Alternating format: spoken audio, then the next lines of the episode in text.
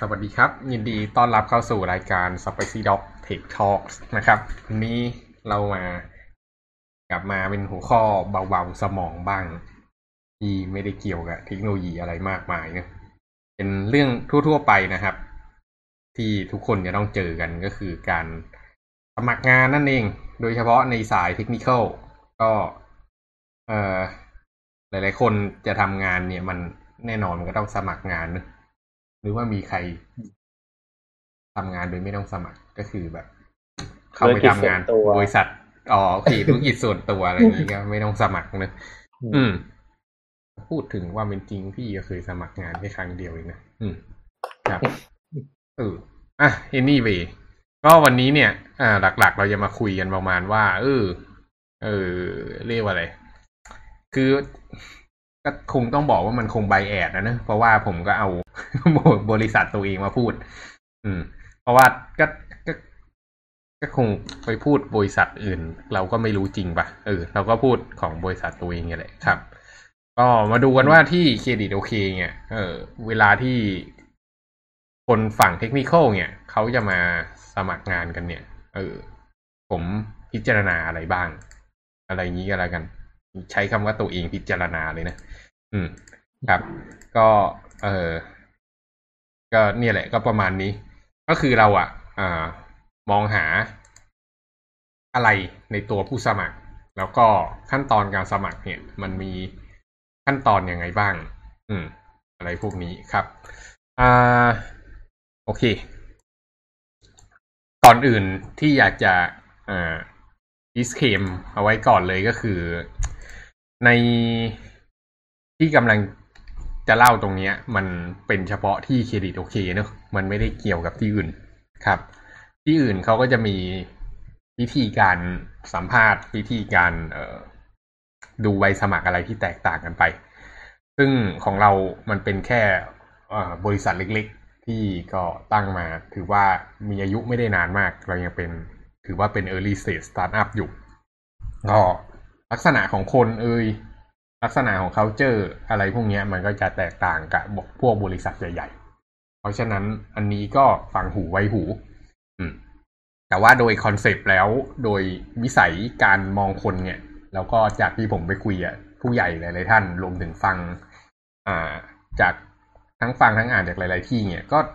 ก็ก็ก็เป็นแนวแนวๆเดียวกันเนอะสำหรับการที่ดูผู้สมัครที่ดีๆ ซึ่งวันเนี้ยเดี๋ยวจะมาเล่าให้ฟัง อืม ครับ อ่า ทีนี้เนี่ยก็อ่าส่วนตัวของบริษัทเครดิตโอเคเนอะก็เราก็ยังเล็กๆอยู่สำหรับฟังเทคผมในฐานะ CTO เนี่ยก็เป็นคนที่อ่าพิจารณาทุกคนโดยตัวเองก็คือตั้งแต่สัมภาษณ์ตรวจข้อสอบ แล้วก็สัมภาษณ์อีกอะไรพวกเนี้ยก็ดูเองหมด เพราะฉะนั้นก็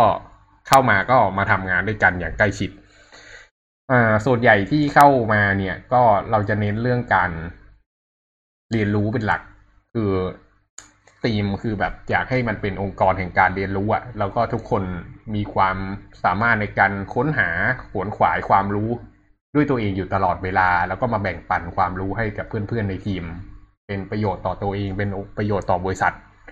อันนี้คือธีมของทางฝั่งเทคนะครับ ไม่รู้ว่าน้องๆฝั่งเทครู้สึกอย่างนี้กันหรือเปล่า เออ แต่เนี้ยคือความตั้งใจที่อยากจะให้เป็น ต้องถามเมลว่ารู้สึกอย่างนั้นหรือเปล่า ครับอ่าดีนะแบบว่าได้เรียนรู้ เออ ครับ คือคือพี่แก๊ปหมายถึงว่า พร้อมจะเรียนรู้หรือว่าต้องมีความสามารถในการเรียนรู้ด้วยตัวเองครับ ทั้งคู่ครับ อืมอืมคือ พี่พูดประมาณนี้แล้วกัน เป็นประมาณว่าอ่า เข้ามาทำงานที่เนี่ย คือพี่อยากให้น้องได้เติบโต มากกว่าแค่มาทำงานอะ อืม คือมาทำงานเพื่อให้ตัวเองเติบโต แล้วว่าไอ้ความเติบโตของตัวเองนั้นเอามาทำงาน พอเข้าใจปะสมมติน้องเป็นต้นไม้ใช่ปะน้องผลิตออกซิเจน ยิ่งน้องต้นใหญ่ขึ้นน้องก็ยิ่งผลิตออกซิเจนได้มากขึ้นน่ะเอออะไรประมาณเนี้ย ราะฉะนั้นหน้าที่ของพี่คือทำยังไงก็ได้ให้น้องโตเร็วที่สุดเท่าที่จะเป็นไปได้ เพื่อที่น้องจะผลิตออกซิเจนได้มากที่สุดครับ เปรียบเทียบได้ดูแปลกๆเนอะอืม แต่ว่าสุดท้ายแล้วคือน้องก็จะเติบโตแล้วน้องก็จะสามารถไปที่อื่นต่อได้ครับ คือการทำงานที่นี่คือไม่ได้ผูกติดว่าจะต้องอยู่ที่นี่ไปจนตายเนะคือทุกคนที่เข้ามาพี่เอ็กซ์เพว่าถึงจุดหนึ่งจะต้องไป อืม ตั้งแต่วันแรก แต่ว่าระหว่างที่อยู่ด้วยกันเราก็จะลุยกันไปด้วยกันอย่างเต็มที่ มันหมดยุคไปแล้วอะ่ะไอ้บริษัทที่แบบจะเข้ามาแล้วก็อยู่ตั้งแต่เรียนจบจนตาจนเกษียณเนี่ย พี่ว่ามันไม่ใช่ยุคนี้แหละครับ อืม โอเค เพราะฉะนั้นเนี่ยพอเราเป็นองค์กรที่แบบในเรื่องการเรียนรู้เป็นหลักเนอะของบุคลากรมีการพัฒนาตลอด ซึ่งจริง ๆ มันแมชกับสายเทคด้วยที่มันมีการพัฒนาอย่างรวดเร็วเนี่ย ทีนี้ใบปริญญาก็เลยเป็นสิ่งที่ไม่จำเป็นเลย อืม ก็เป็นเรื่องที่ผมชอบเรียกอะไรพูดข่มคนอื่นมั้งนิสัยไม่ค่อยดีว่าเราอ่าไม่ได้ดูเลยว่าใครจบที่ไหนอะไรยังไงมา จริง ๆ ถามจริง ๆ ก็ดูแหละ ว่าเออจบอะไรยังไงมาทำอะไรมาบ้าง แต่ว่าคือเรียกว่าเป็นสิ่งที่ไม่ได้เอามาพิจารณาเลย คนมีเกียรตินิยม คนไม่มีเกียรตินิยม คนจบคอม คนไม่จบคอมเนี่ย มีถามว่ามีผลไหมก็ก็มีผลนิดหน่อย แต่ว่าไม่ significant เลยครับ อืม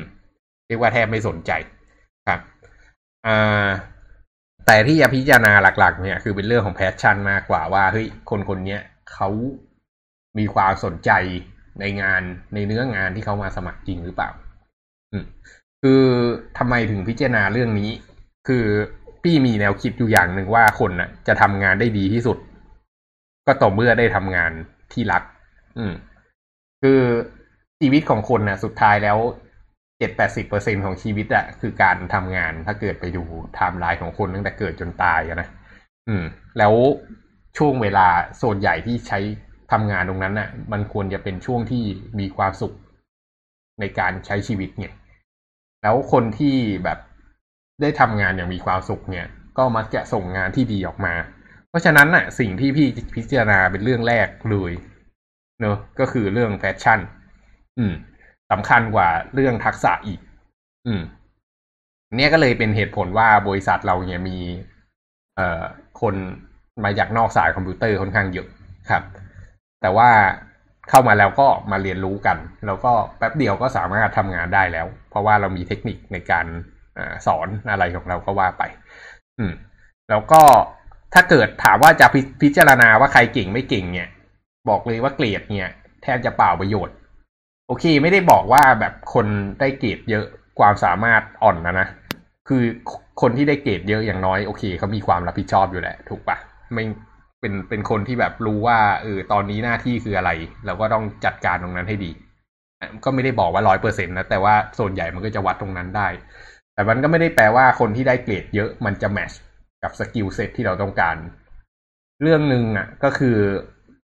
ในมหาวิทยาลัยเนี่ย สอนหนังสือเนี่ยก็ก็ก็สอนแบบมหาวิทยาลัยไป แต่โลกความเป็นจริง skill ที่ใช้อะมันพัฒนาเร็วมากทางฝั่งเทคโนโลยีเนี่ย เพราะฉะนั้นอะ มัน มันไม่มีทางอยู่แล้วที่จบมหาวิทยาลัยมาแบบ จบมาแบบหลักสูตรสอนมาอย่างเงี้ย แล้วจะเอาออกมาใช้งานได้ คือตอนนี้ถ้าบอกกันตามตรงคือค่อนข้างอ่าผิดหวังกับหลาย ๆ อย่างสำหรับเด็กจบใหม่ที่ออกมาจากมหาลัยตรงๆนะครับ ผมมองว่าน้องๆที่จบมาใหม่เนี่ยควรจะเริ่มมองหาตัวเองได้แล้ว สักปีสามเนี่ยควรจะเริ่มหาได้แล้วว่าตกลงตัวเองถนัดอะไรกันแน่ แล้วก็อาศัยเวลานอกเวลาเรียนเนี่ยในการพัฒนาทักษะที่ตัวเองแบบคิดว่าชอบจริง ๆ เพื่อที่ว่าเวลาจะสมัสมัครงานเนี่ย ก็จะได้รู้ว่าเฮ้ยพี่ผมอยากทำตำแหน่งเนี้ยแล้วก็ผมอะศึกษาเรื่องนี้มาแล้วปีสองปี มีความรู้อย่างนี้อย่างนี้เนี่ยอันเนี้ยก็คือมันมันก็ผ่านไปเลยอะ่ะโดยที่ไม่มีความจำเป็นที่จะต้องแบบไปพิสูจน์อะไร อืม คืออันเนี้ย เออ มัน ถ้าเกิดมีลักษณะนิสัยอย่างเงี้ยคือวัดอะไรได้หลายอย่างมาก คือวัดทั้ง passion วัดทั้งความสามารถเลย ก็แนะนำให้อ่าน้องๆที่กำลังฟังอยู่ในมหาลัยไอ้ที่กำลังเรียนอยู่ตั้งแต่มหาลัยจนไปถึงมัธยมเนี่ยก็ลองพิจารณาเรื่องนี้ดูว่าอ่าจะทำยังไง ตัวเองถึงจะมีทักษะที่เหมาะสมครับ อืม ก็ที่บริษัทนะครับ อ่า นอกจาก เรื่อง passion แล้วเนี่ย เรายังมองหาคนที่ใช่มากกว่าคนที่เก่งต่างหากครับ คือคนที่ใช่คืออะไร คือแต่ละบริษัทเนี่ย มันจะมี c u เจอร์ที่แตกต่างกันเนอะอ่า บางบริษัทชอบฮีฮาไปเที่ยวเล่นเขาแบบเขาเป็นบริษัทแบบลอยตัวเขามีรายได้เยอะแล้วเขาก็ไปเที่ยวนู่นเที่ยวนี้ได้ แต่บริษัทอย่างสตาร์ทอัพอย่างเราเนี่ยก็ยังอยู่ใน stage แห่งสงครามอะ อืม คือตั้งแต่เปิดบริษัทมาจนถึงวันนี้ก็ยังรู้สึกว่าอยู่ในโหมดสงครามตลอดเวลา ทุกวันคือเจอแต่ปัญหาใหญ่ๆต้องมาแก้ ก็มันก็เป็นสภาวะที่ทำให้เราอ่าแข็งแกร่งขึ้นนะนะ แต่ว่ามันก็เป็นสภาวะที่อาจจะไม่เหมาะสำหรับคนบางประเภท ถ้าเกิดคิดว่าอยากจะใช้ชีวิตชิวๆก็ที่นี่ไม่ใช่ที่ที่คุณควรมา ครับ ไล่กันตั้งแต่ตรงนี้เลย แต่ว่าถ้าเกิดรู้สึกว่าอยากจะเรียนรู้ รู้สึกว่าโหปัญหามันคือ challenge อะไรที่ไม่ทำให้เราตาย อย่าทำให้เราเก่งขึ้นได้อย่างรวดเร็วเนี่ย ก็อยากให้พิจารณาลองมาคุยกันได้ ถ้าอย่างนี้เรียกว่าฟิตนะครับ อืม ก็ไม่ไม่เก่งไม่เป็นไร เพราะว่าความเก่งมันพัฒนากันได้ อืม แต่อย่างไรก็ดีนะครับ ถ้าเกิดทั้งเก่งด้วยทั้งใช่ด้วยเนี่ยอันนี้ก็ ที่สุดโบกมือเรียกเลยอะ อืม ครับ โอเค อ่า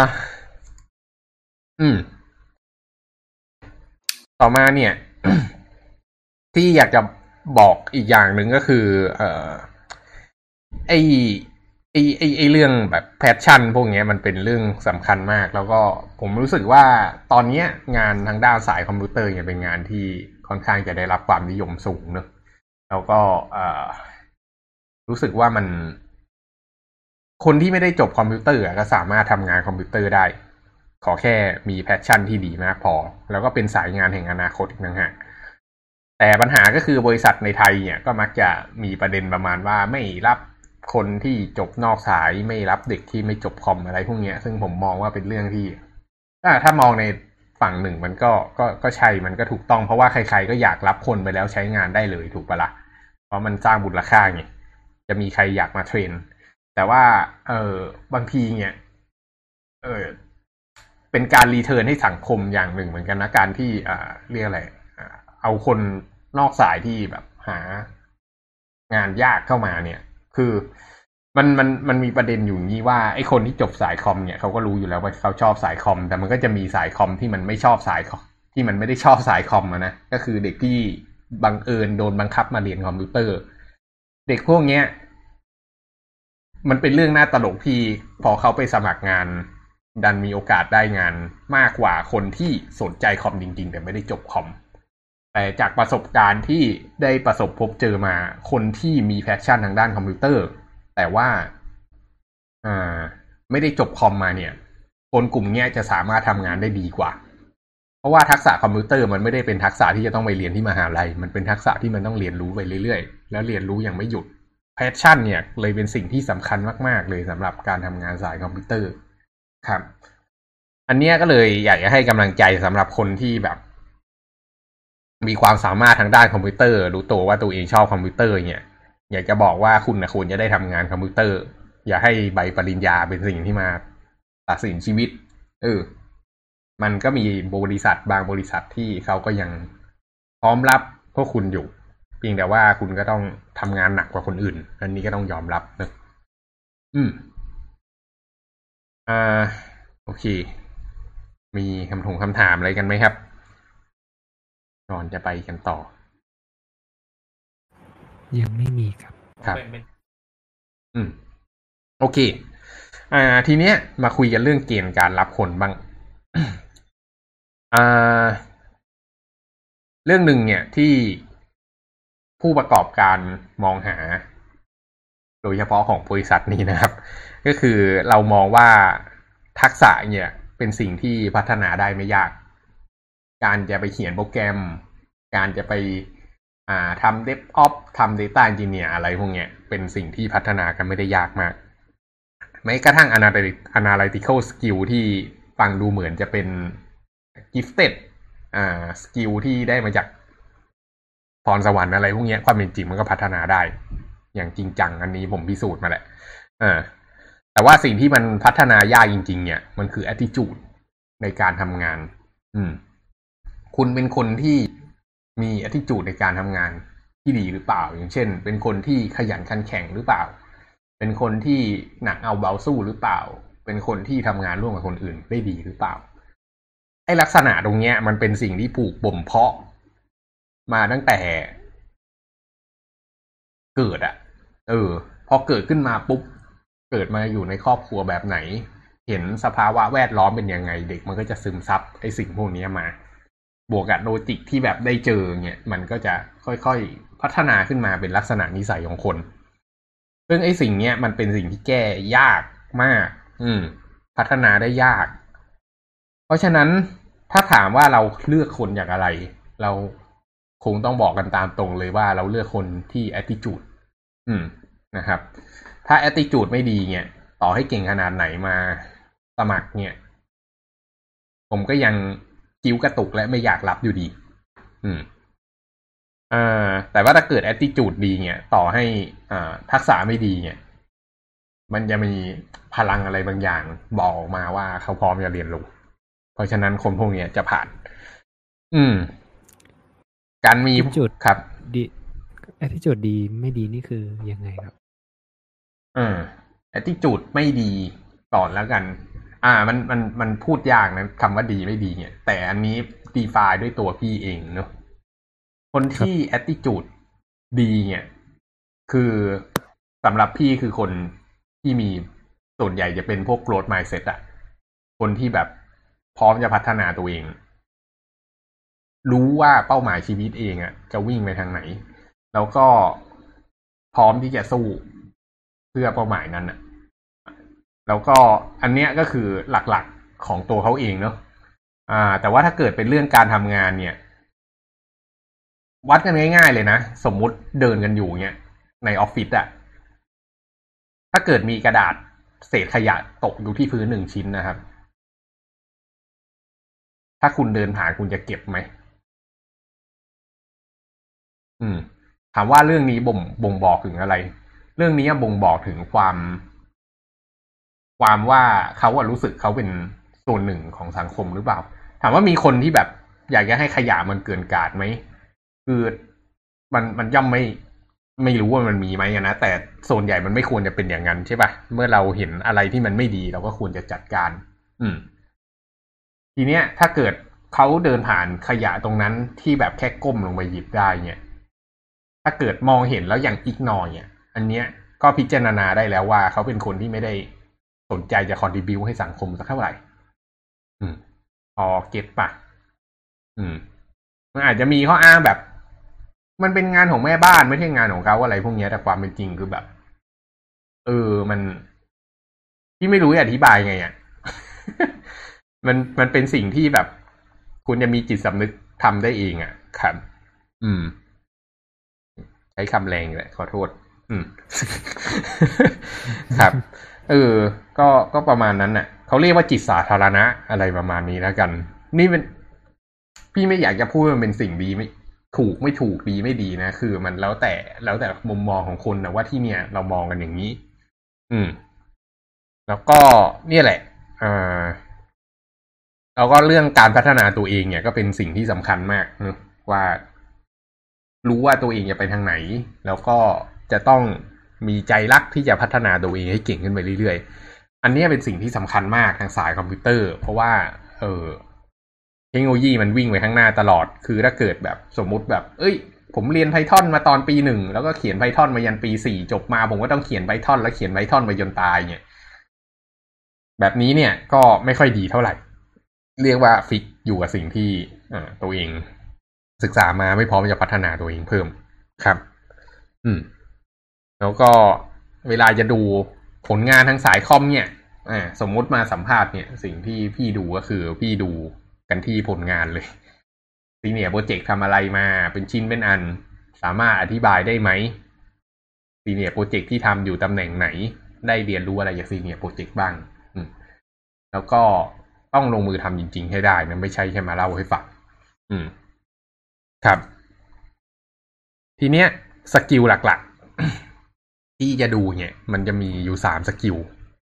อาจจะเคยได้ยินกันมาบ้าง ก็คือ hard skill hard skill เนี่ยก็คืออ่าเป็นเรื่องทักษะหลักเนอะอย่างเช่นอ่าเขียนโปรแกรมคล่องไหมมีความสามารถในการเข้าใจทางด้านคอมพิวเตอร์ขนาดไหน Data บก Database ทำงานเป็นตรงสายอะไรพวกเนี้ย พวกนี้เขาเรียก hard skill สามารถพิจารณาได้ด้วยสองวิธี อันที่หนึ่งก็คือถามว่าเคยทำอะไรมา แล้วก็ลองให้ทำโจทย์ดู อืมแล้วก็ดูว่าแบบอ่ามีการเป็นคนที่สนใจติดต่อ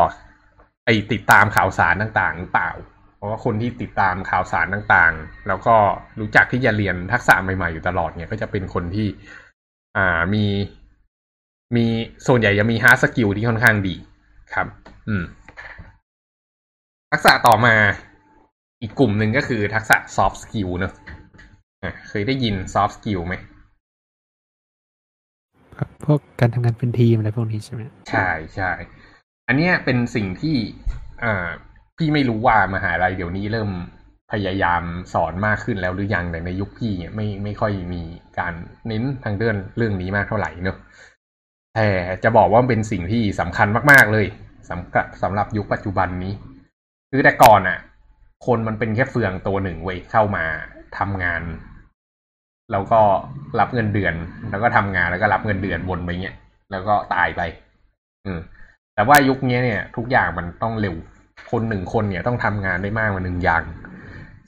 ของโปรแกรมเมอร์แต่ก่อนเนี่ย เข้ามาก็เขียนโปรแกรมบาๆทำเฉพาะสิ่งที่ตัวเองถนัดเนอะแต่ว่าตอนนี้เนี่ย โปรแกรมเมอร์เนี่ยควรจะเริ่มคุยกับคนได้แล้ว เรียกว่าอะไรอะอย่างน้อยก็สื่อสารกับเพื่อนร่วมทีมอะว่า เออตัวเองมีทักษะอะไรบ้างแล้วก็จะช่วยเพื่อนร่วมทีมได้ยังไง สามารถอธิบายสิ่งที่ตัวเองทำได้ สามารถฟังคนอื่นรู้เรื่อง คุยแล้วไม่มีอารมณ์มากนักอะไรเงี้ยไม่ใช่ว่าแบบ วิจารณ์นิดหน่อยแล้วก็เป็นฟืนเป็นไฟอะไรอย่างนี้ อืม พวกนี้จะเป็น soft skill เป็น EQ ครับ ต้องมีความเข้าอกเข้าใจคนอื่น อืม แล้วก็ที่สำคัญมาก ๆเลยก็คือรู้จักจัดการบริหารตัวเองได้ด้วย อ่า การจัดการบริหารตัวเองคืออะไร การจัดการบริหารตัวเองก็คือ การที่รู้ว่าเพื่อที่จะบรรลุเป้าหมายตรงนั้นน่ะ จะวางเวล่ำเวลาของตัวเอง จะมีระเบียบวินัยอะไรยังไง พวกเนี้ย ได้อย่างไร เออ อันเนี้ยเรียกว่า soft skill ครับ ส่วน skill สุดท้ายกลุ่มสุดท้ายอาจจะหลาย ๆ คนอาจจะไม่ค่อยได้ยินกัน แต่ว่า อ่า เราก็ไม่รู้ว่ามันเป็น official ขนาดไหนนะ แต่ก็เห็นหลาย ๆ คนเขาพูดถึงกันเหมือนกันก็คือ Meta Skill M E T A อ่า Meta Skill เนี่ย คือ skill ในการพัฒนา skill เออ มันเป็นมันเป็น top skill อะ มันคือคนที่มีความสามารถในการพัฒนาตัวเองได้ อ่า สมมติ อ่า สมมุติเรารู้ว่าเราเป็นโปรแกรมเมอร์ที่แข็งแรงแล้วแต่ว่าเรา ยังไม่เก่งเรื่องการออกไปคุยกับคนแต่เราเนี่ย ดันเป็นคนที่มีไอเดียว่าเฮ้ยฉันรู้แล้วว่าตัวเองอ่อนเรื่องเนี้ยแล้วจะไปหาวิธีการพัฒนาไอ้ทักษะที่อ่อนตรงเนี้ยได้ยังไงมันเป็นสิ่งที่จำเป็น คนที่มีลักษณะอย่างเงี้ย แล้วก็สุดท้ายออกไปเรียนจนสำเร็จเนี่ย คือคนที่มี meta skill ก็เป็นทักษะที่สำคัญมาก ๆเลย อืม ก็อ่า ส่วนใหญ่คนที่มี meta skill เนี่ยสามารถมองได้จากเวลาที่เขาเจอปัญหาหนักๆเนอะว่าเขาฝ่าฟันปัญหาออกมาได้ไง เวลาที่คนเจอปัญหาเนี่ย ส่วนใหญ่ก็จะมองว่าโหแม่งแย่จังโชคร้ายทำไมชีวิตต้องมาแก้อะไรพวกนี้ แล้วก็แก้แก้กันไป แต่คนที่มี meta skill เนี่ย บางทีจะมองว่าปัญหาเนี่ยมันเป็น มันก็เป็น challenge ที่แบบ เป็นความท้าทายที่แบบเออมึงเข้ามาสิ เดี๋ยวกูจะจัดการมึงให้อะไรเงี้ย อืม มันก็ทำให้เขาอะ ได้เป็นคนที่พยายามวิ่งเข้าหาปัญหา แล้วก็ได้แก้ปัญหามากกว่าคนอื่น ๆ ครับ ก็ก็เลยมักจะเป็นคนที่มี hard skill และ soft skill สูงกว่าคนอื่นไปในตัว ครับ ก็มีโอกาสอะไรก็ลองไป อ่า มองหาเรื่องวิธีการพัฒนาตัวเองอะไรพวกนี้ดูครับ อืมโอเคทีเนี้ย อันนั้นก็คือสิ่งที่มองหาเนอะก็เป็น skill ทั้งสามส่วน ทีเนี้ยไอ้เรื่องการหา hard skill เนี่ยก็จะได้จากการสัมภาษณ์ จากการทำโจทย์ต่างๆ อืมก็สัมภาษณ์ก็ดูว่าเขาทำอะไรมาบ้างแล้ว อืม แล้วก็ ถามคำถามเทคนิคตรงไปตรงมาเนี่ยแหละ ถ้าตอบได้ก็ตอบได้ ตอบไม่ได้ก็อ่าโอเค ได้ตรงนี้ไม่รู้ แล้วก็เอาโจทย์ไปให้ทำซึ่ง อ่าก็ปกติพี่จะทำโจทย์ให้เงี้ยนะอืมแล้วก็พวก soft skill แล้วก็พวก meta skill เนี่ย เป็นสิ่งที่อ่าสามารถอ่าวัดได้จากการสัมภาษณ์ เท่านั้นครับ ก็อาจจะสัมภาษณ์เขาหรืออาจจะไปสัมภาษณ์นายเก่าครับส่วน meta skill เนี่ยอาจจะดูจากตอนทำโจทย์ได้เหมือนกันว่าแก้ปัญหาได้ขนาดไหนและโจทย์ออกแบบมาดีครับ อืมทีเนี้ยขั้นตอนการสมัครงานเนี่ยก็ เออถึงแม้เราจะเป็นสตาร์ทอัพนะครับ แต่ว่าเราเออซีเรียสเรื่องการ หาคนร่วมทีมมาก ๆ เลย บอกเลยครับอ่าอัตรา survival ของเรานะครับ ก็คือประมาณสิบเปอร์เซ็นก็คือมีผู้สมัครสิบคนเนี่ย จะรอดหนึ่งคน อืม ก็ถามว่ามากไหมมากไหม ก็ผมมองว่าก็ไม่ ไม่ได้มากไม่ได้น้อยเนอะอืม ยากไหมเมลหนึ่งในสิบของผมมันมีกี่คนเองของเมลวีแปดอืม ครับ อืม ไม่รู้เลยอืมไม่รู้เหมือนกันว่าตอนนั้นมีคนสมัครกี่คน อืม แต่ว่าตอนนั้นที่รับฟอนต์เอ็นอะยี่สิบอืมยี่สิบเลือดหนึ่งครับก็อันเนี้ยเป็นเพราะผู้สมัครคนแรกก่อ ฮะคนแรกหรือว่าคนที่สองฟอนเอ็นคนแรกหรือคนที่สองฟอนต์เอ็นฟอนต์เอ็นกล้องอะครับอ๋ออืมโอ้ survivor เออโอ้แต่กล้องเขาก็ทะลุจริงเนอะครับ อืม อะ anyway อ่า ขั้นตอนการสมัครงานนะครับ เดี๋ยวเล่าให้ฟังเลยส่วนใหญ่ flow ก็คล้ายๆกันนี่แหละ ก็คือผมก็จะไปประกาศส่วนใหญ่บน Blognone เนอะแล้วก็ประกาศบน Facebook ตัวเองไงแหละ อืม ก็ค่อนข้างค่อนข้างจะดีนะการประกาศบน Facebook เนี่ย ก็เขียนให้มันดูตลกตลกหน่อยอะอืม แล้วก็แล้วก็บางทีก็ไปเขียนบล็อกตัวเองแล้วก็เอาไปแชร์ ครับ แล้วก็บอกว่ารับสมัครงานอยู่นะ อะไรเงี้ยก็แชร์ตามกลุ่มใน Facebook ก็จะมีคนเห็นเนอะแล้วเขาก็จะสมัครเข้ามา ก็ช่องทางการสมัครก็ฟรีสไตล์มากจะแชทมาจะไลน์มาจะ อ่าเฟซบุ๊กมาจะอีเมลมาก็ได้หมดอะ่ะ อืม ผมไม่ได้แคร์เรื่องพวกนี้เท่าไหร่ เพราะว่ามันมันคงเป็นตำแหน่งที่ไม่ได้มีคนมาสมัครเยอะขนาดนั้นด้วยละมั้ง บริษัทเราก็ยังไม่ได้ดังนะใจเพิ่งให้พูดกันตามตรงอะนะอืม ก็มันก็ส่วนใหญ่ก็จะมีผู้สมัครมาแบบวันละคนสองคนอะไรเงี้ยเป็นปกติช่วงช่วงรับสมัครนะ แล้วก็อ่าสิ่งที่ทำก็คือ พอได้รับอีเมลปุ๊บ ผมก็จะบอกเลยว่า คืนนี้ว่างเปล่า สามทุ่มอะไรอย่างนี้ แล้วก็ add LINE ไป แล้วก็ตอนกลางคืนเนี่ยก็จะ con call กัน อืม con call เนี่ยก็ส่วนใหญ่จะพยายามให้มันอยู่ในครึ่งชั่วโมงนอกจากคนไหนคุยมันส์เนี่ยก็จะอาจจะเลยไปถึงชั่วโมงหนึ่งครับ ก็อาศัยเวลานอกเวลาทำงานมานั่ง interview เนะเพราะว่าเวลาทำงานเราก็ทำงานจะไม่ทันอยู่แหละ อืม ก็เลยช่วงก่อนนอนเนี่ยก็เรียกว่าอะไรอะ เหงาเหงาๆก็เลย หาคนคุย หาเพื่อนคุยเป็นคู่คู่ interview อันนี้พูดจริงไม่ได้พูดเล่น ครับ เออ interview ถามอะไรบ้าง อืม interview ส่วนใหญ่ที่ถามก็คือทำไมมาสนใจสมัครวะเออทำแบบเป็นไงมาไงทำไมมาสมัคร จริง ๆ อันแรกเลยต้องแนะนำตัวเองกันก่อนเนอะว่าเป็นไงมาไงแล้วก็ทำไมถึงมาสมัคร ทำไมถึงรู้สึกว่าตัวเองฟิตกับโลนี้อะไรประมาณเนี้ยทำไมถึงสนใจ แล้วก็มีคำถามเรื่อง hard skill หน่อย อ่าว่าทำไมถึง เอ้ยว่าทักษะต่างๆ เนี่ย ที่จะมาสมัครงานเนี่ยฟิตหรือเปล่าอะสมมติตัวอย่างอย่างเช่น สมมติพี่จะรับ back end PHP ที่เป็น Laravel เนอะมันก็จะมีคำถามประมาณว่าแบบ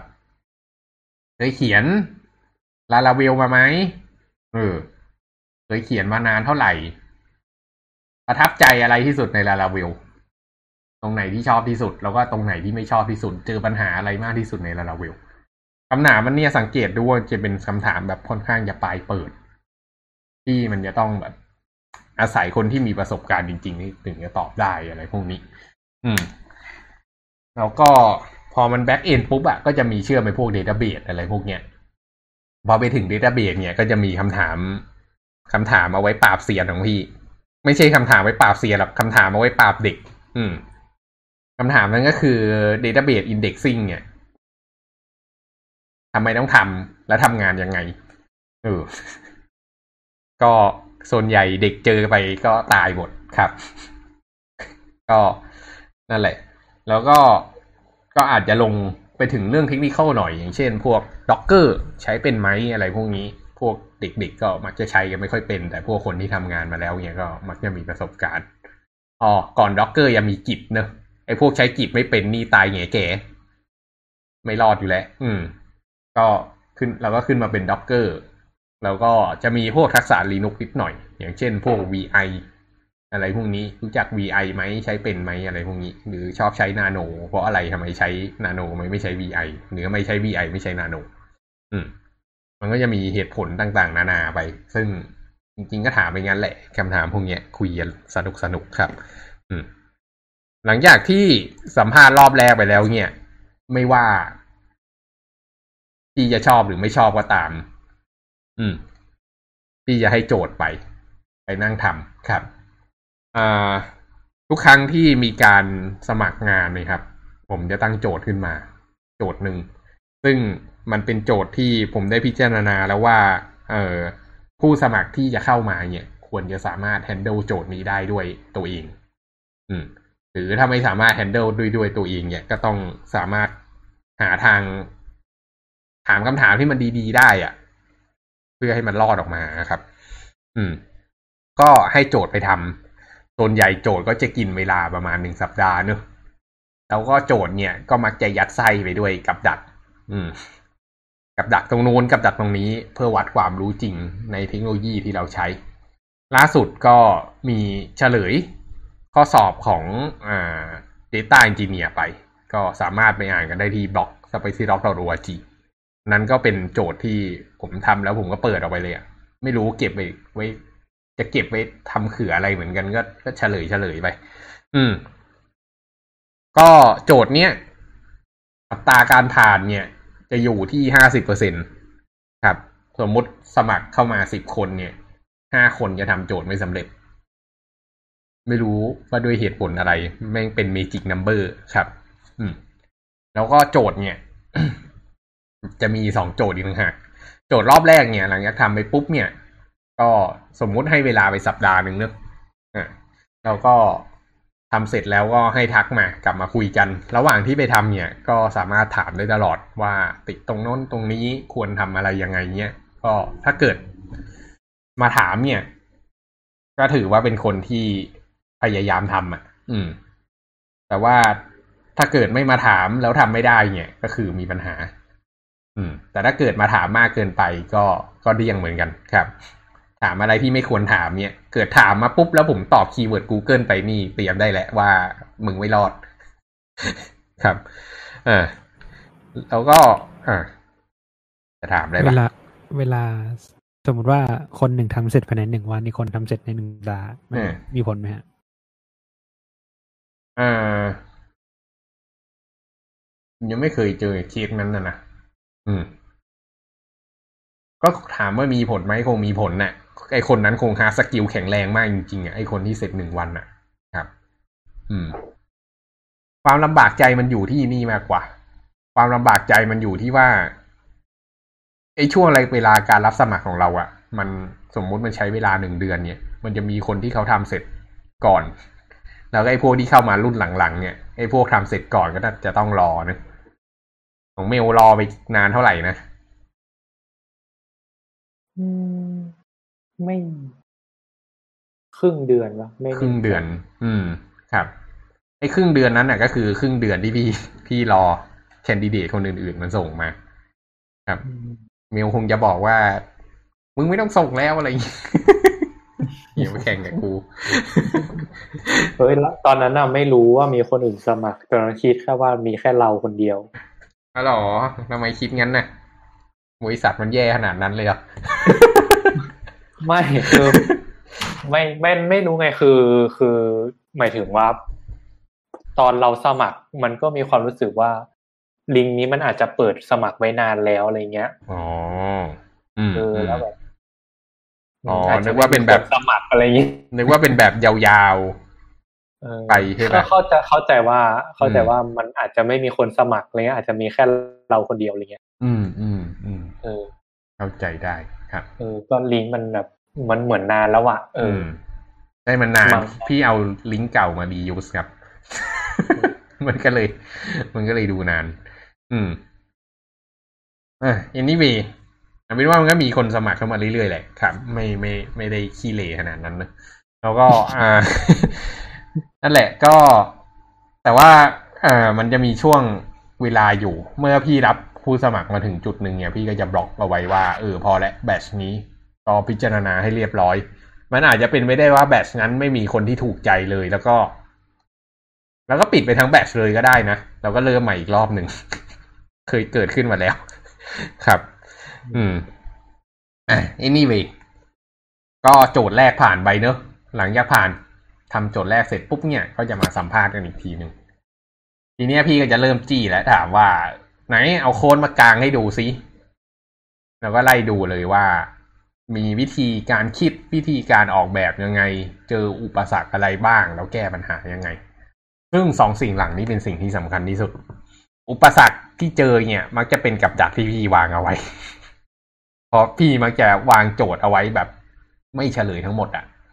แต่บอกเป็นหินเอาไว้ว่า ถ้าเจอสิ่งนี้ให้ไปทำอะไรประมาณนี้ยกเว้นรอบล่าสุดมีพลาดไป ให้ยากเกินไปหน่อยครับอ่านั่นแหละ ทีเนี้ยก็พอคนเจอ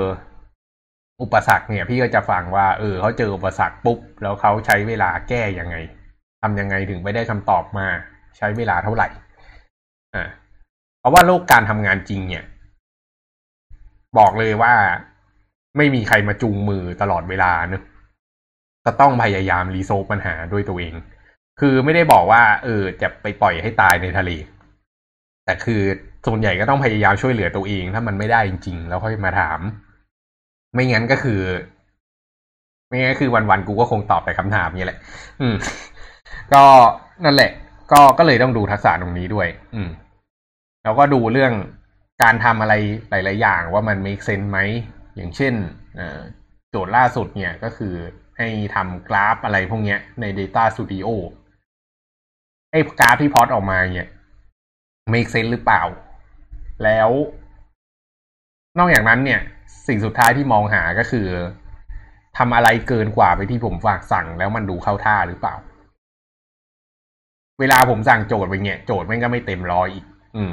นี่เป็นคนที่ทำโจทย์ได้เลวร้ายมากนะอ่ามันจะมีรูอะไรบางรูเนี่ย ที่มันควรจะใส่เขียนลงไปในโจทย์ไม่เขียน อืม คนที่ มีเซนส์ที่ดีมากพออะพออ่านโจทย์ปุ๊บแล้วลองทำไปอะมันจะเห็นว่าตรงเนี้ยเป็นสิ่งที่ใส่เข้าไป แล้วเขาจะใส่ลงไปในโดยอัตโนมัติครับ อืม โอเค ตรงนี้มาถามก่อนได้ไหมฮะสมมติว่าเราเก็ตว่ามันจะต้องมีอะไรบางอย่าง แต่มันไม่ได้เขียนไว้อะแต่เราก็ไม่แน่ใจว่าจริง ๆ แล้วพี่ต้องการให้มันมีหรือไม่อ่าอันเนี้ยถ้าเกิดมาถามก่อนมาถามเป็นเรื่องดีครับ อืม ครับคือมันกลายเป็นการนำเสนอไอเดียตัวเองอะเนี่ยอืมลักษณะคนอย่างเงี้ยคือสิ่งที่คนที่เราต้องการในองค์กรครับ อันเนี้ยยิ่งดีกว่าไม่ถามแล้วทำมาอีกนะเพราะบางทีไม่ถามแล้วทำมาเนี่ยจะมั่นใจได้ไงว่าทำมาจะถูกใจพี่ใช่ปะอืม ใช่ครับแต่ว่าถ้าเกิดมาถามก่อนเนี่ย ก็คือรู้อะว่า จะได้ไม่ต้องทำฟรี เอาเอางี้กันแล้วกันครับอืม อะต่อมาหลังจากจบโจทย์ที่หนึ่งเนอะมันก็จะมีคนหลายระดับเนอะคนตั้งแต่ระดับแบบ อ่าทำได้ดีมาก อืม อันนี้ก็คือ ก็จะบอกว่าเออ มีโจทย์อีกอันหนึ่งต้องทำจะยังทำอยู่ไหม จะยังสนใจสมัครที่นี่อยู่อีกหรือเปล่า อืม ถ้ายังสนใจงานของเราอยู่ก็เอาโจทย์อีกอันหนึ่งไปทำ แล้วก็มีพวกกลางๆ ก็ก็ก็บอกแบบเดียวกัน แต่ก็บอกว่าเออจะต้องอิมพูฟตรงนี้ตรงนี้นะสำหรับโจทย์ต่อไป อืม แล้วก็มีไอ้พวกที่อยู่กลุ่มล่างๆเนอะที่แบบทำออกมาได้ไม่ค่อยดี กลุ่มนี้เนี่ยก็จะ ไอตอนที่มาสัมภาษณ์ครั้งที่สองไอไอตอนที่มาสัมภาษณ์ตอนตรวจโจทย์ครั้งที่หนึ่งเนี่ย ก็จะโดน feedback แบบหน้าชา อืม คือจริง ๆ พี่ก็ไม่ควรไปด่าคนที่เรายังไม่ได้ทำงานด้วยกันใช่ไหมอืม เออ แต่พี่ก็จะวิจารณ์ไปตามตรงอะว่าตรงนี้มันไม่ make sense อะใช้อะไรคิดมา คือไม่ไม่ใช่ใช้อะไรคิดมา คืออะไรไปดนใจให้คิดแบบนี้มา อืม เพื่อที่จะได้รู้ว่าเขาอะมีจุดอ่อนตรงไหนครับเราก็จะได้แนะนำถูกว่า เออ ถ้าครั้งต่อไปควรจะแก้ตรงนี้ ถึงแม้จะไม่ได้ร่วมงานกันเนี่ย อย่างน้อยก็ควรจะได้อะไรบางอย่างกลับไปหลังจากการทำโจทย์เนอะอืม ก็ผมก็มองว่าทุกคนเข้ามาก็เรียกว่าเขาก็ให้เกียรติแล้วแหละ ที่มาทุ่มทุ่มทุ่มเวลา ทุ่มพลังชีวิตในการมาทำโจทย์บ้าๆบอๆอย่างเงี้ยอืม ก็ก็ต้องให้เกียรติซึ่งกันและกันเนอะอ่าแล้วก็จะถามว่า เออ ถ้าได้โจทย์ที่สองไปเนี่ย ถ้าเทียบกับคนอื่นแล้วอะ่ะ คุณนะ่ะอยู่ค่อนข้างไกลนะเว้ย จะยังสู้ต่อหรือเปล่าเออถ้าเกิดอยากจะทำก็ทำได้ แต่ว่าถ้าทำไปโอกาสได้ก็ตามอยู่ดีนะ ผมก็จะบอกตั้งแต่ต้นเลย อืม ถ้าเกิดเขาทำก็เอาโจทย์ไปทำก็ไม่ได้ว่าอะไรก็ทำไป อืม ทีเนี้ยโจทย์ที่สองก็ส่วนใหญ่จะมีความลึกขึ้นมาอีกระดับหนึ่งหรืออาจจะวัดอีกฝั่งหนึ่งอย่างเช่นของ Data Engineer ที่แรกเราอาจจะวัดพวกเรื่อง Hard Skill เป็น Data ไปลายอะไรพวกนี้ไปเนอะส่วนโจทย์ที่สองเนี่ยอาจจะวัดอะไรที่มันแบบซอฟลงมาหน่อยอย่างเช่น Analytical Skill ถ้าเกิดเป็น Back End เนี่ยโจทย์ข้อที่หนึ่งก็จะเป็นพวกเรื่องการอ่าออกแบบระบบให้ถูกต้อง ที่ควรจะเป็น ส่วนข้อที่สองเนี่ยก็มักจะเป็นพวกอัลกอริทึมที่มันมีความซับซ้อนที่มันพลิกแพงได้มากขึ้นนะโจทย์ข้อที่สองก็ส่วนใหญ่มักจะมีความ ถ้าไม่ยากกว่าโจทย์ข้อที่หนึ่งก็เป็นคนละสายกัน อืมก็ทำเสร็จก็มาสัมภาษณ์เหมือนเดิม มามาคุยกันอีกครั้งหนึ่ง ดูว่าทำอะไรบ้างมีคิดอะไรยังไงมาครับ ก็ไม่มีอะไรมาก ทีเนี้ยหลังจากที่สัมภาษณ์ โจทย์ทั้งสองอันจบไปแล้วเนี่ย ก็จะเป็นช่วงเวลาแห่งการรอคอยเนอะว่าอ่ารอให้แคนดิเดตท่านอื่น ๆ เขาทำเสร็จ อืม หลังจากที่เขาทำเสร็จปุ๊บเนี่ย พี่ก็จะทำการแรง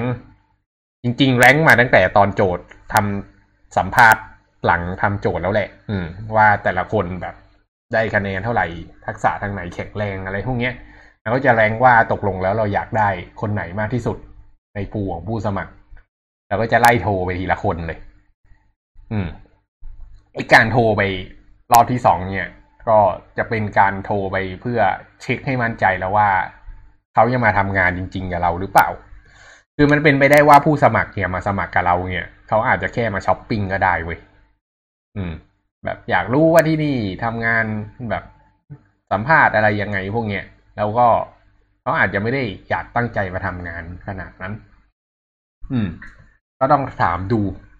อ่าแล้วก็ อ่า คุยกันเรื่องเงินเดือน คุยกันเรื่องสัพพีเหระซึ่งเดี๋ยวจะพูดให้ฟังว่าเราสัมภาษณ์อะไรกันบ้าง ครับ แล้วก็อ่าเรื่องที่น่าตลกอีกเรื่องหนึ่งที่จะถามนะครับ ก็คือบ้านอยู่ไหน อืม เรื่องนี้เป็นเรื่องที่ค่อนข้างจะคนอาจจะมองว่ามันเป็นเรื่องไร้สาระแต่จริงๆมันเป็นเรื่องสาระมากนะเพราะว่าคนที่อยู่ใกล้ที่ทำงานมากกว่าเนี่ยก็ค่าใช้จ่ายในการเดินทางอะไรเขาก็จะถูกกว่า เวลาเรียกมาทำงานเขาก็จะมีใจที่จะออกมาสบายใจมากกว่า แต่ถ้าเกิดเป็นคนที่แบบบ้านอยู่ไกล สมมติแบบอยู่พระรามสองเนี่ยแล้วออฟฟิศแม่งอยู่ลาดพร้าวอะโอ้โหกว่าจะมาถึงแบบชั่วโมงครึ่งเนี่ยกลุ่มคนพวกนี้เนี่ยก็ก็ต้องถามให้ดีว่า เออ แน่ใจแล้วใช่ไหมจะมาทำงาน ที่นี่ที่มันไกลขนาดนี้ครับ แต่ก็ตอนหลังนี้ก็โชคดีเรา work from home เนะไม่ว่าจะอยู่ใกล้อยู่ไกลก็ไม่ได้มีปัญหามาก แล้วก็กลุ่มสุดท้ายก็คือกลุ่มที่อยู่ต่างจังหวัด ซึ่ง เออ ทีมเราไม่มีใครเป็นคนกรุงเทพเลย น่าสนใจครับเพิ่งรู้ ทีมเรามีเด็กต่างจังหวัดครับ เออ มีตั้งแต่เหนือยันใต้ครับ ก็อ่ากลุ่มนี้ก็ต้องถามดูว่าเออเขาพร้อมจะย้ายมาทำงานที่กรุงเทพหรือเปล่าเนอะต่อให้ทำงาน work from home ได้เนี่ย ก็ยังไงก็ควรมีหลักมีแหล่งอยู่กรุงเทพสักหน่อย อาจจะอยู่ไกลหน่อยก็ได้ แต่ว่า เมื่อไหร่ที่มันมันยังไงมันก็มีการที่บางทีต้องเข้ามาที่ออฟฟิศมาประชุมใหญ่กันนะนะครับอ่าอันนั้นก็คือขั้นตอนการสมัคร อืม ทีเนี้ยก็จะเป็นเรื่องคำถามที่เอาไว้สัมภาษณ์นะครับ ก็อาจจะเป็นไฮไลท์ของวันนี้เลยทีเดียว อืม อ่า ก็เดี๋ยวจะเลือกคำถามบางคำถามมา เพื่อ มาให้เรียกอะไรมาให้ มาให้ลองตอบกันเล่นๆนะอืม อันนี้เป็นคำถามไว้วัด soft skill ครับ ก็คำถามที่หนึ่งเลย ที่พี่ชอบถามก็คือเวลาว่างปกติทำอะไร อืม คิดว่าคำถามนี้วัดอะไร วัดกัน วัดการเรียนรู้นะอืมอืม คิดว่า คิดว่าพี่อยากได้แบบไหนก็แบบวันอะไรเงี้ยเวลาว่างทำอะไรก็อาจจะแบบนั่งอ่านข่าว แบบเอ่อเข้าคอร์สดู YouTube นอนดู YouTube ช่องที่ที่สอนเขียนโปรแกรมอะไรเงี้ย อืม ครับ นี่เป็นชีวิตที่โคตรเครียดเลยนะ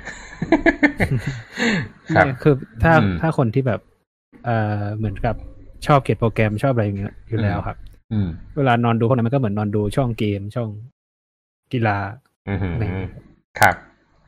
นี่เรียกว่า top form มากของนิวครับ ครับถ้าตอบอย่างนี้เอาไปเลยเต็มสิบครับ อืม แต่ว่า เออ ก็ความเป็นจริงไม่จำเป็นต้องซีเรียสขนาดนั้นก็ได้เนอะอืม แต่ก็ ก็ก็พูดยากบางทีบางคนก็เวลาว่างก็เล่นเกม เวลาว่างก็ดูแอนิเมะก็ ก็ก็โอเค พี่ก็รับฟังครับ อืมแต่ก็ก็ถือว่าไม่ได้บวกอะไรทางด้านนี้ครับอ่าแต่ไอเรื่องการตอบจริงตอบหลอกนี่ก็อีกเรื่องหนึ่งนะเว้ยถ้าเกิดบอกว่า โอ้โหผม เวลาว่างผมเรียนภาษาใหม่เงี้ยแล้วปรากฏว่าของจริงแม่งโกหกมาเงี้ย พี่ก็จะมีวิธีการที่พี่จะไปถามลึกลงไปอีกว่า ไหนจัดการยังไงอะไรเงี้ยแล้วมันก็เริ่มจับโกหกได้แหละครับ อืมเอ่าแล้วก็ถ้าเกิดจะวัดทักษะการทำงานกับคนอื่น เนี่ย ก็จะโดนคำถามประมาณว่าปกติทำงานกับใคร อืม เวลาทำงานกลุ่มกับเพื่อน ตัวเองอยู่ตำแหน่งไหนของกลุ่ม อะไรพวกนี้ แล้วก็เวลาทำงานกับเพื่อนอ่าไม่ชอบขี้หน้าใครบ้างไหมอะไรพวกนี้ ก็จะไว้ดูว่าตกลงแล้วคนคนเนี้ยอ่าเขาทำงานร่วมกับคนอื่นได้หรือเปล่า ถามว่าไม่ชอบขี้หน้าคนอื่น แล้วผิดไหมความเป็นจริง มันก็ไม่ผิดเพียงแต่ว่าต้องอธิบายให้ได้ว่าไอ้คนที่ไม่ชอบขี้หน้านั่นนะทำไมถึงไม่ไปชอบขี้หน้าเขาครับ บางทีคนเรามันได้เพื่อนห่วยเงี้ย มันก็ไม่แปลกที่จะไม่ชอบเพื่อนเนอะครับ อืม บางทีเพื่อนมันกินแรงอะไรเงี้ยอืม ไม่ชอบพี่หน้าใครนี่คือประมาณว่าไม่ชอบคนไทยไหน ที่ไม่ชอบคนไทยไหนที่ไม่อยากทำงานด้วยอย่างนี้ถูกไหมฮะใช่ใช่ครับ อืม ซึ่งจริงๆมันเป็นคำถามที่สำคัญมากเลยนะอืม เพราะว่า เพราะว่าถ้าเกิดเขาบอกมาเนี่ย บอกว่าไม่ชอบคนที่ทำงานหนักหามรุ่มหามค่ำเงี้ย พี่ก็จะบอกเลยว่าเออไปหาบริษัทอื่นเถอะ เพราะว่าที่นี่แม่งเป็นอะไรอย่างนั้นกัน ครับ จริง ๆ เราก็ไม่ได้หามรุ่มหามค่ำขนาดนั้นบอกว่าเมล อืมอ่าครับ พี่แจ๊บก็พูดเวอร์ไป ใช่เราก็แบบแค่ทุ่มสองทุ่มเท่านั้นเองเนอะอืมอืม แล้วกว่าเราจะมาทำงานก็สิบเอ็ดโมงแล้วมันก็แฟร์ๆปะอืม ครับ อืม ก็นั่นแหละ แต่ว่าถ้าเกิดไม่ชอบคนกินแรงอะไรพวกเนี้ยเฮ้ยอันนี้ยังพอมาคุยกันได้เว้ยเออ เพราะว่าที่นี่ก็ไม่ชอบคนกินแรงเหมือนกัน คนกินแรงส่วนใหญ่ก็จะค่อยๆ ออกจากบริษัทเราไปเรื่อยๆ ครับ อืม เรียกว่าเป็นคนที่ไม่ใช่ อืมอ่ากินแรงนี่คือ เราวัดได้ยังไงครับ ว่าเขากินแรง เพราะว่ายังไงงานมันก็แจกจ่ายกันอยู่แล้ว อืม คือ ถ้าเป็นเป็นบริษัทใหญ่เนี่ย มันแบ่งตามฟังก์ชันมันนั่งตามตามนั้นมันก็โอเคถูกปะแต่บริษัทเล็กอะบางทีอะมันต้องทำงานข้ามช่วยคนอื่นทำงานด้วยอะเออ อย่างเช่นแบบสมมุติไอ้คนนี้แบบงานเข้าอยู่ตอนเนี้ยแล้วก็มีงานอื่นเข้ามาหามันอีกเนี่ย ซึ่งมันทำไม่ไหวแล้วเนี่ยมันก็ต้องหาคนที่มีทักษะใกล้เคียง แต่ว่ายังพอมีสล็อตไปช่วยกันทำอะ มันก็ไม่ใช่มาบอกว่าแบบเอ้ยนี่ไม่ใช่งานชั้นอะไรเงี้ยอืม อันอันนี้ยังเป็นคนที่แบบ อันนี้เป็นเรื่องกิจสาธารณะนะแต่ว่าถ้าเลวร้ายกว่านั้นก็คือเป็นงานตัวเองแล้วก็บอกว่าเฮ้ยตัวเองก็ว่างอยู่ก็ทำดิอะไรเงี้ยหรือว่าเอางานตัวเองไม่ให้คนอื่นทำเพราะเห็นคนอื่นว่างแล้วตัวเองก็ไม่ทำหาอะไรเงี้ยอันเนี้ยเรียกว่ามนุษย์กินแรงเออครับซึ่งแม่งตลอดชีวิตพี่เนี่ย เจอมาเยอะมาก แล้วก็พยายามเอามันออกไปจากชีวิตเยอะมากแหละ อืม ครับ อืม ดูดูเป็นสิ่งที่ไม่น่าเกิดขึ้นได้นะ ยังไงนะ มันมันดูแบบไม่ไม่น่าไม่คิดว่าไม่น่าจะมีคนแบบนั้นอยู่อะไรอย่างเงี้ยครับคนที่เอางานตัวเองไปคนอื่น โอ้โหแสดงว่าน้องได้อยู่ในสังคมที่ดีมากเลย เมลเจอเต็มเลยปะคือมันเป็นคืออดีตไปแล้วเออเป็นอดีตไปแล้วโอเคอืมอืมคือแบบเป็นคือคนอยู่ในระดับเดียวกับเราถูกไหมฮะคนนั้นหมายถึงว่า เท่าที่พี่เจอส่วนใหญ่จะเป็นคนที่มีวัยวุฒิมากกว่าพี่อ๋ออืมหมายถึงว่าเขารับงานมาอีกทีแล้วก็มาสายพี่อะไรเงี้ยถูกไหมฮะเอางี้ก็แล้วกันสมมุติแบบพี่ทำงานของพี่อยู่ใช่ปะอาจจะไม่ไม่ได้เป็นงานบริษัทก็ได้ แต่เป็นงานของพี่กิจกรรมที่พี่ทำอะ ครับ แล้วอยู่ดีๆก็คนมีคนมาบอกพี่ว่า เฮ้ยมึงออกไปซื้อโอเลี้ยงให้หน่อยดิเนี้ยอ่า แล้วตัวเองก็นอนดูโทรทัศน์เนี่ยเนี่ยนี่ชีวิตในครอบครัวมาเนี่ยเออพอเข้าใจป่ะ อืม คือตัวเองมึงดูโทรทัศน์อยู่ มึงก็ออกไปซื้อเองดิปาดอืมอืมอันเนี้ยเขาเรียกว่าคนกินแรงครับ อืม แต่นี้คือกินแรงในแบบระดับครอบครัวไง พี่น้องเนอะอืมขอโทษ พี่พี่พี่คงไม่ได้มาฟังอยู่นะแล้วก็ถ้าเกิดมันเป็นในอ่าองค์กรมันก็มีคนลักษณะนี้เหมือนกัน อืมส่วนใหญ่มันจะเกิดกะในระดับหัวหน้ากับลูกน้อง หัวหน้าหลาย ๆ คนเนี่ย มีความเป็นเขาเรียกว่าเป็นหัวหน้าที่อ่อนแอ หัวหน้าที่อ่อนแอเนี่ย เป็นหัวหน้าที่แบบใช้ลูกน้องแบบไม่มีเหตุผลอะเออ อย่างเช่นแบบอ๋อเป็นลูกน้องกูเหรอมึงไปซื้อโอลี้ยง นู่นนี่นั่นหน่อยดิทั้งทั้งๆที่ ตัวเองก็อาจจะไม่ได้ยุ่งอะไรอยู่เนี่ยคือเฮ้ยอันนี้แม่งก็พูดยากนะ คือมึงเป็นลูกน้องเขาใช้อะไรก็ควรจะทำทำไปใช่ไหมครับ แต่แต่งานบางงานคือมัน มันไม่ใช่งานของฟิลของลูกน้องคนนั้น มันต้องมีเหตุผลน่ะว่าทำไมถึงต้องลูกน้องคนนี้อออกไปอะอืมเพราะว่า เพราะว่า ลูกน้องคนนี้มีอีโก้สูง ก็เลยใช้ให้ลูกน้องคนนี้ไปทำงานที่ต่ำเพื่อลดอีโก้เขา เฮ้ย อันนี้เป็นเหตุผลที่อาจจะเป็นอีกแบบหนึง่งอืม ครับ แต่ถ้าเกิดรู้สึกแบบว่า อ่า เรียกอะไรอะ รู้สึกแบบว่าตัวเองขี้เกียจอะ แล้วตัวเองก็นอนนั่งโง่ๆคุยคนนู้นคนนี้จีบลูกน้องอยู่ในบริษัทเนี้ยนี้เป็นหัวหน้าจังไร อืม ถ้าเกิดไปเจอหัวหน้าอย่างนี้ให้รีบ ออก ที่จะบอกให้อย่างหนึ่งวิธีการดูหัวหน้านะเว้ยดูว่าเวลาที่ไปกินข้าวเขาเป็นคนกินข้าวคนสุดท้ายหรือเปล่าลูกน้องจะได้กินข้าวก่อนหัวหน้าเสมอ หัวหน้าที่ดีจะเป็นคนที่เสียสละครับ อืมอืมยกเว้นหัวหน้าต้องรีบไปประชุมอันนี้อีกเรื่องหนึ่งนะครับ คือสุดท้ายแล้วลูกน้องต้องมีกินก่อนตัวเองอะ อันเนี้ยคือผู้นำลักษณะของผู้นำที่ดี คือถ้าเกิดอะ คุณอาจจะมองว่าเอ้ยก็กูอยากสบายก็เลยมาเป็นหัวหน้า แต่คือ แล้วลูกน้อง ถ้าเกิด ถ้าเกิดคุณไปเป็นลูกน้องคุณอยากจะตามหัวหน้าห่วยๆอย่างคุณไหมล่ะ เออ ถามกลับไปแค่นั้นน่ะ คนเป็นหัวหน้าเรื่องหนึ่งอะคือต้องมีความเสียสละนำมาก่อนแล้วอะอืมอืม มันเป็นธรรมชาติของคนเป็นหัวหน้า แล้วแล้วเขาทำอย่างนี้โดยอัตโนมัติอะ มันอยู่ใน DNA ของเขา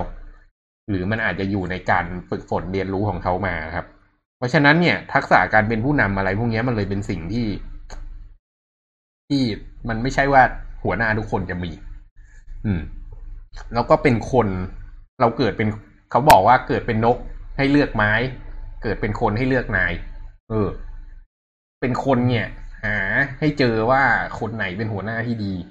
แล้วก็ไปอยู่กับเขาครับ อืม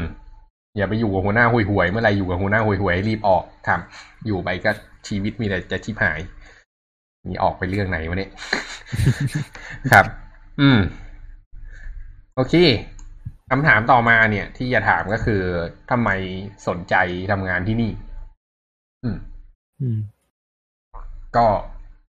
ก็ควรจะมีเหตุผลดีๆมาตอบ อันนี้ตอบไม่ได้เหมือนกันว่า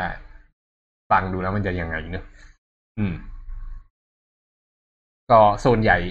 ถ้าเกิดคนที่เก่งๆอยู่แล้วเขาก็มักจะตอบว่าเอออยากจะมาเผชิญประสบการณ์สตาร์ทอัพที่มันโหดๆหน่อย อืม เพราะว่าพวกคนเก่งๆ ส่วนใหญ่เขาจะไปที่ไหนเขาก็ไปได้อยู่แล้วใช่ปะล่ะ แต่ว่าสิ่งหนึ่งที่อาจจะหาไม่ได้คือบรรยากาศสตาร์ทอัพที่ทำงานกันอย่างบ้าคลั่งเนี่ย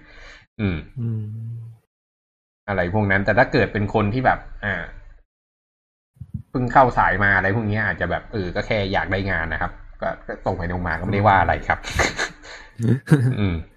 ส่วนตัวผมถ้าโดนถามคำถามนี้ผมจะส่วนใหญ่ผมจะรีเสิร์ชก่อนไปสัมภาษณ์นะครับ อืมแล้วก็จะดูว่าบริษัทนั้นน่ะในโครงการนั้นน่ะอืมต้องการต้องการคนยังไงอืมหรือต้องการคนไปทำอะไร หรือบริษัทมีปัญหาอะไรอยู่ อืมแล้วโดนถามคำถามเนี่ยครับ เราก็อืมจะเอาปัญหานั้นอะเอา solution มาบอกว่า เนี่ยผมมีแนวคิดอย่างนี้อืมอะไรเงี้ยครับ อืม อืมมีการ top score อีกแล้วทำไมฟิตขนาดนี้วะอืมนี่เรียกว่า crack โจทย์มาดีมากนะเนี่ยครับอืมอืม อืม ดีครับดี อืม โอเคเนอะอ่าคำถามต่อไปที่จะมีเนอะก็คือ อีกห้าปีเนี่ย วางแผนไว้ว่าตัวเองจะเป็นยังไง และอีกสิบปี วางแผนไว้ว่าตัวเองจะเป็นยังไง อืม อืม อันเนี้ยเป็นคำถามที่เอาไว้ดูว่าเป็นคนที่เซล f ์ a ม a g e หรือเปล่า จัดการตัวเองได้หรือเปล่า รู้หรือเปล่าว่าเป้าหมายตัวเองคืออะไร อืม แล้วก็เอาไว้ดูความตอนหลงตอแหลของคนด้วย อืม บางคนอาจจะตอบว่าอีกห้าปี ผมจะแบบจะเป็นเมเนเจอร์ในบริษัทพี่ให้ได้เพื่อดูแลลูกน้องหาเหวอะไรมึงพวกนี้ตอแหลทั้งนั้นอะ อืม แต่ว่า อ่า คนที่ก็อาจจะไม่ตอแหลพูดก็ได้เนะแต่มักจะเป็นอย่างนั้น แต่ว่าอ่าที่เอสเปกจริง ๆคำตอบที่เอสเปกจริงๆเนี่ยคือแบบ เออเอสเปกว่าตัวเองอะทำงานไปเรื่อยๆอีกห้าปีเนี่ยจะโตไปแบบจะมีทักษะอะไรขึ้นมาบ้างอะไรพวกเนี้ยอืม แล้วจะไปทำอะไรต่อ อาจจะไม่ได้อยู่ที่นี่แล้วก็ได้ไม่ไม่เป็นไร ไม่ต้อง ไม่ต้องมาโกหกกันครับ อืม ก็ก็เป็นคำถามที่ฝากหลาย ๆ คนคิดเอาไว้ ผมคิดว่าคำถามนี้เป็นคำถามที่คนควรจะถามตัวเองบ่อยๆเนอะว่าอีกห้าปีสิบปีเนี่ยเป้าหมายเรายังเหมือนเดิมหรือเปล่า อืม แล้วก็พวกที่เป็นเด็กๆทั้งหลายเนี่ยจะโดนอีกคำถามหนึ่งก็คือ อยากจะใช้ชีวิตไปแบบเป็นเด็กเนี่ยอีกกี่ปี อืมโอ้ พอเข้าใจคำถามนี้ปะเข้าใจครับ อืม คือเด็กกับผู้ใหญ่มัน ชีวิตมันต่างกันนะอืม คือบางทีเขาอาจจะยังอยากเป็นเด็กอยู่ ก็ก็ก็ไปอยู่กับบริษัทที่อยากให้เป็นเด็กครับ อืม แต่ถ้าเกิดรู้สึกว่าอยากจะทำอะไรให้มันเป็นเรื่องเป็นราวกับชีวิตเราก็ ก็ก็ก็ก็ค่อยมาดูที่นี่อ่าแล้วก็พี่อ่าครับ พี่นิยามคำว่าเด็กกับผู้ใหญ่หน่อยได้ไหมฮะว่ายังไงคือเด็กยังไงคือผู้ใหญ่ผมมองพี่อะครับ ความรับผิดชอบอืมอืม แล้วก็วุฒิภาวะสองอย่างเอ่อความรับผิดชอบนี่ไม่ต้องอธิบายเยอะเนอะครับ รับปากอะไรไปทำได้เปล่าอืม หรือว่าจะเป็นเด็กแบบ เอ้ย ผมอยากมาลองงานนะพี่ เออ ผมอยากลองงานสาย Data Engineer นี้เจอมากับตัว ผมอยากมาลองงานสาย Data Engineer คำถามคือกูพร้อมจะให้มึงลองไหม ถ้ามึงเข้ามาเนี่ย แล้วมึงมาลองงานแล้วมึงบอกไม่ถูกใจผมลาออกแล้วเนี่ยพี่ โอ้โห กูนี่สิงนะเว้ย เออ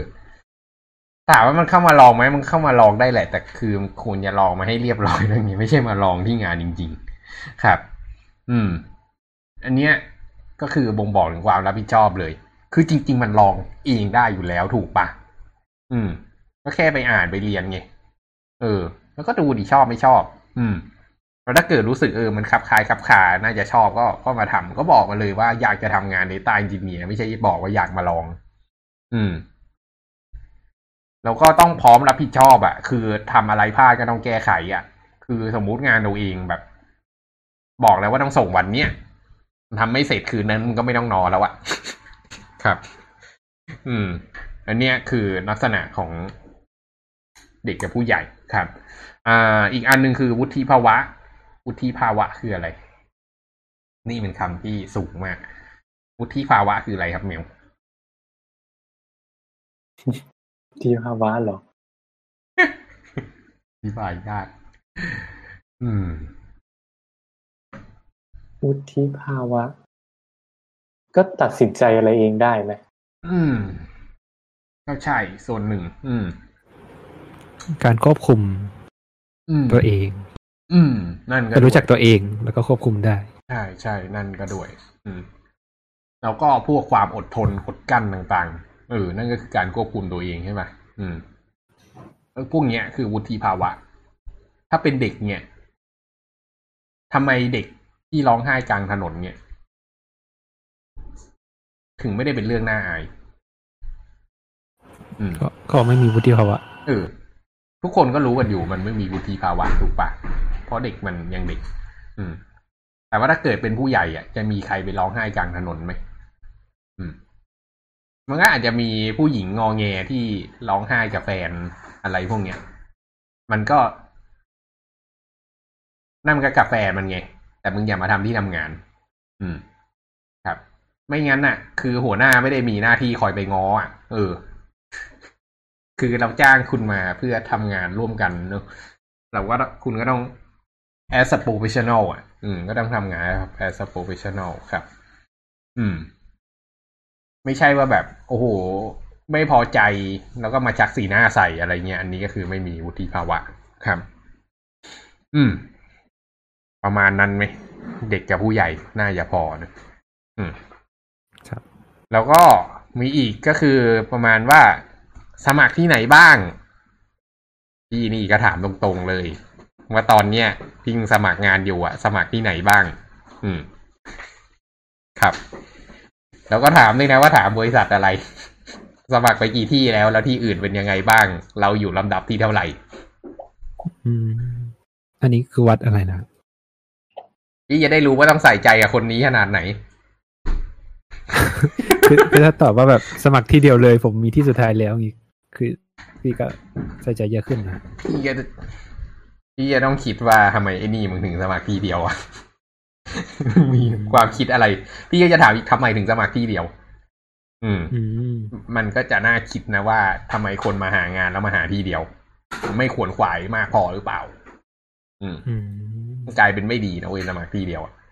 แต่ถ้าเกิดสมัครหลายที่เนี่ย พี่ก็อยากไปยุ่งเรื่องชาวบ้านเขาเหมือนกัน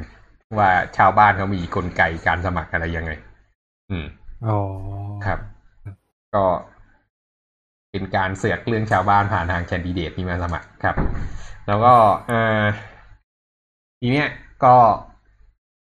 ก็ถามด้วยว่าสนใจเราขนาดไหน เพื่อที่จะได้วัดว่าไอ้กระบวนการการทำพุ่งสัมภาษณ์อะไรพวกเนี้ยของเราอะมันดู มันดูดีหรือเปล่าอืม ถ้าเกิดเขาสนใจเราเป็นอันดับหนึ่งเนี่ย พี่ก็จะถามว่าทำไม อีก อันนี้เป็นฟีดแบ็ที่จะเก็บได้ตรงๆเลย อืม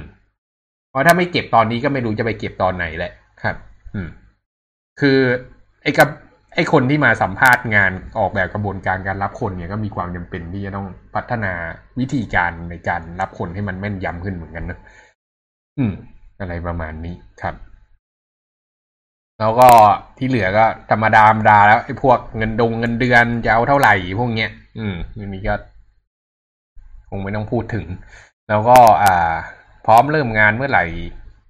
อืม อะไรพวกนี้ครับ อืมเนี่ยคำถามทั่วไปที่ถาม แล้วก็จะมีคำถามอีกบางส่วนที่อยากจะฝากให้ อ่า ผู้ฟังถ้าเกิดไปสมัครงานที่ไหนเนี่ย ให้พิจารณาไว้ ก็คือคุณมีอะไรจะถามเราอีกหรือไม่เออนี่เป็นคำถามที่ฟังผิวๆเหมือนไม่มีอะไรแต่โคตรสำคัญเลยนะเว้ยคือมันบ่งบอกถึงความใฝ่รู้ คือพี่เอสเปกว่าคนเราเนี่ยที่ไป ไม่ว่าจะที่ไหนก็ตามอะ ถ้าเกิดมีความใฝ่รู้มากพอไม่ว่าจะเจออะไรอะ เขาจะมีคำถามกับสิ่งต่างๆ ตลอด อืม แล้วเขาก็จะเขาก็มักจะมีคำถามหลังจากนั้น อืม พอพอเก็ตไอเดียปะอืม ครับ แล้วก็ยังมีคำถามแนวๆแบบ ถ้าเกิดไม่เห็นด้วยกับเจ้านายเนี่ยหรือหัวหน้าเนี่ยจะจัดการยังไง อืม อืม สมมุติความคิดแบบคอน FLICT กันนะคุณจะจัดการยังไงให้ยกผมตัวอย่างคุสยถากันนเลยการณ์มาด้วย เอออืมครับ แล้วถ้าเกิดสุดท้ายแพ้อะสู้พลังอำนาจไม่ได้ จะทำยังไง จะลาออกเลยไหม ต้องดูว่าแพ้ด้วย แพ้ด้วยว่าเหตุผลเรามันไม่ดีพอหรือว่าแพ้ด้วยเพราะเขาใช้อำนาจข่มอะฮะเออถ้าครับใช้อำนาจข่มก็ลาออกได้เลยครับอืมแต่ว่าถ้าแพ้ด้วยเหตุการณ์โต้เถียงจริงๆอะด้วยหลัอืกมการและเหตุผลจริงๆอะอืมเราก็ต้องยอมรับแล้วก็ปรับปรุงตัวเองอืมปรับ critical thinking ของตัวเองฮะอืมว่า ว่า mindset ในหัวต้องเปลี่ยนอะไรตรงไหนอืมมี top form อีกแล้วครับ อืมอืมอะไรประมาณนั้น อืมครับอ่าแล้วก็ อันนี้ยังไม่ได้ทดลองใช้แต่คิดว่าคนต่อๆไปจะเริ่มโดนก็คืออ่าให้สอนอะไรบางอย่างหน่อย อืม อะไรก็ได้ อืม เพื่อดูว่าวิธีการเรียบเรียงการสื่อสารต่าง ๆ ของเขาเป็นยังไง อืม สอนนี่คือ สอนในเชิง hard skill นะหรือว่าสอนอะไรก็ได้ สอนอะไรก็ได้ สอนทำสอนไข่เจียวก็ได้ อืม อืมทำไข่เจียวนี่ซับซ้อนนะเว้ยจริงใช่ครับๆมีกับดัก เป็นคำถามที่มีกับดักการทำขั้นตอนการทำไข่เจียวเนี่ยส่วนใหญ่อืมจะเป็นข้อสอบใน state machine นะทำไข่เจียว เจอบ่อย จริงเหรอ ใช่ใช่อืมทำไข่เจียวเขียน state machine ยังไงอะไรเงี้ยอืมอืมครับคือถ้าเกิดคนที่มีเซลล์ a ม a g e ที่ดีอะ เขาจะมีวิธีการจัดการกระบวนการคิดและตอบคำถามนี้ได้ได้ดีใน เรื่องการให้สอนอะไรบางอย่างเนี่ย อืม คือไม่ได้สนใจมันจะให้สอนอะไร สนใจมันจะสอนอย่างไรอะ อืม ดูว่าแบบมีโลจงโลจิกยังไง อืม แล้วก็อ่ามีเมื่อต้องเผชิญเผชิญความเผชิญหน้ากับความล้มเหลวเนี่ยจะจัดการยังไงอืมแล้วก็ชีวิตเนี้ยเจอความล้มเหลวอะไรมาบ้าง แล้วรอดมาได้ยังไง เล่าสิ่งที่ยากที่สุดในชีวิตที่มันผ่านมาให้ฟังหน่อยอืมอืมครับ ก็ยังไม่เจอเรื่องดราม่าถึงขนาดต้องร้องไห้ตอนนี้อาจจะยังสัมภาษณ์คนไม่มากพอครับ อืม อันเนี้ยก็จะเป็นการวัดว่าคนคนนั้นน่ะ มี ความสู้ขนาดไหนในชีวิตเนอะอืม ครับ อืม แล้วก็ อ่า ก็จะมีแบบ ถ้าถ้ามี โปรเจกต์ใหม่เข้ามา ถ้าบริษัทมีโปรเจกต์ใหม่อะแล้วจำเป็นจะต้องแบ่งเวลาปกติออกมาทำโปรเจกต์ใหม่ด้วยเนี่ยแล้วมันจะทำให้กับกระทบกับการทำงานเดิมอะ ครับ คุณจะจัดการยังไงอืมอืม อืม อืม ก็ก็คำถามนี้ก็เอาไว้วัดเรื่องพวกอะไรอะจิตสาธารณะ ครับ อืม เราก็ต้องวัดด้วยการ manage ตัวเองด้วย มันมีคนอีกประเภทหนึ่งนะที่เป็นคนดี อืม ก็คือแบบเฮ้ยมีโปรเจกต์อะไรมาผมพร้อมรับทำหมด อืม แต่ปัญหาก็คือดันดอปโปรเจกต์ตัวเองไปเลยที่จะต้องทำให้สำเร็จเนี่ยลักษณะเนี้ยคือลักษณะคนที่ดีเกินไปมันจะกลายเป็นว่าเขาจะไม่สามารถส่งงานที่ควรจะส่งได้ อืม อันนี้เป็นข้อเสียครับ แต่คนที่ แบบเห็นแก่ตัวเกินไปเนี่ยก็คือเฮ้ยนี่ไม่ใช่งานกูกูไม่ทำไอ้แบบนี้ก็ไอ้แบบนี้ก็รู้รู้อยู่แล้วว่า เป็นเป็นเป็นที่ไม่หมายปองนะครับ มันอืมมันหมายถึงว่าเขาไม่สามารถจัดลำดับความสำคัญของงานได้ด้วยหรือเปล่าครับของคนที่ดีเกินไปใช่ปะใช่ใช่เพราะว่างานไหนสำคัญก็ควรทำก่อนอะไรเงี้ยครับพูดพูดยากอันนี้พูดยากมันเป็นเรื่องจิตใจคนน่ะ อืม อันนี้เป็นเรื่องจิตใจคนจริงๆ บางคนเป็นคนที่ดีจริงๆอันนี้ต้องยอมรับกันอืม เขาเห็นว่างานของคนอื่นสำคัญกว่างานของเขาเองอะเขายอมเหนื่อยเพื่อคนอื่นอะเขาเป็นครับ super giver อะครับ อืม แต่ว่าสุดท้ายแล้วเอาตัวเองไม่รอดไงอืม ซึ่งมันก็กลายเป็นไม่ professional คนที่ดีอะ คือคนที่อยู่กลางๆ ประมาณว่ามีงาน core หลักของตัวเอง แล้วก็ เป็นเป็นแก่น อืม แล้วก็มีปันเวลาตัวเองบางส่วนไปช่วยงานคนอื่นด้วย อืม อันนี้ก็จะเป็นลักษณะที่คนที่ทำงานตัวเองสำเร็จแล้วก็เป็นที่รักของคนอื่น ถ้ามีคนอย่างนี้ในองค์กรเยอะๆก็โคตรรุ่งเรืองอะ อืม ครับ อืม ในเรื่องของพวกบุคลิกภาพแล้วก็เรื่องของการแต่งกาย พวกนั้นพี่นับได้ไหมแบบเวลาเรา เวลาสมมติว่าเราเรียน ในโรงเรียนใช่ไหมมันจะมีสอนว่าสัมภาษณ์ควรจะทำไงบ้างแบบอืมก่อนเข้าห้องนะ ต้องเคาะห้องก่อนแล้วขออนุญาตเข้าห้องนะอืมก่อนนั่งให้เลื่อนเก้าอี้ออกแล้วก็ขออนุญาตนั่งอะไรเงี้ยครับอืมแล้วก็นั่งหลังตรงเอามือไว้ข้างล่างอะไรเงี้ย มันจะมีสอนพวกนั้นพี่ดูไหมฮะอืมไม่ดูอะพี่สัมภาษณ์ออนไลน์อะอ๋ ออาจจะใส่กางเกงตัวกางเกงในตัวเดียวสัมภาษณ์กับพี่อยู่ก็เป็นไปได้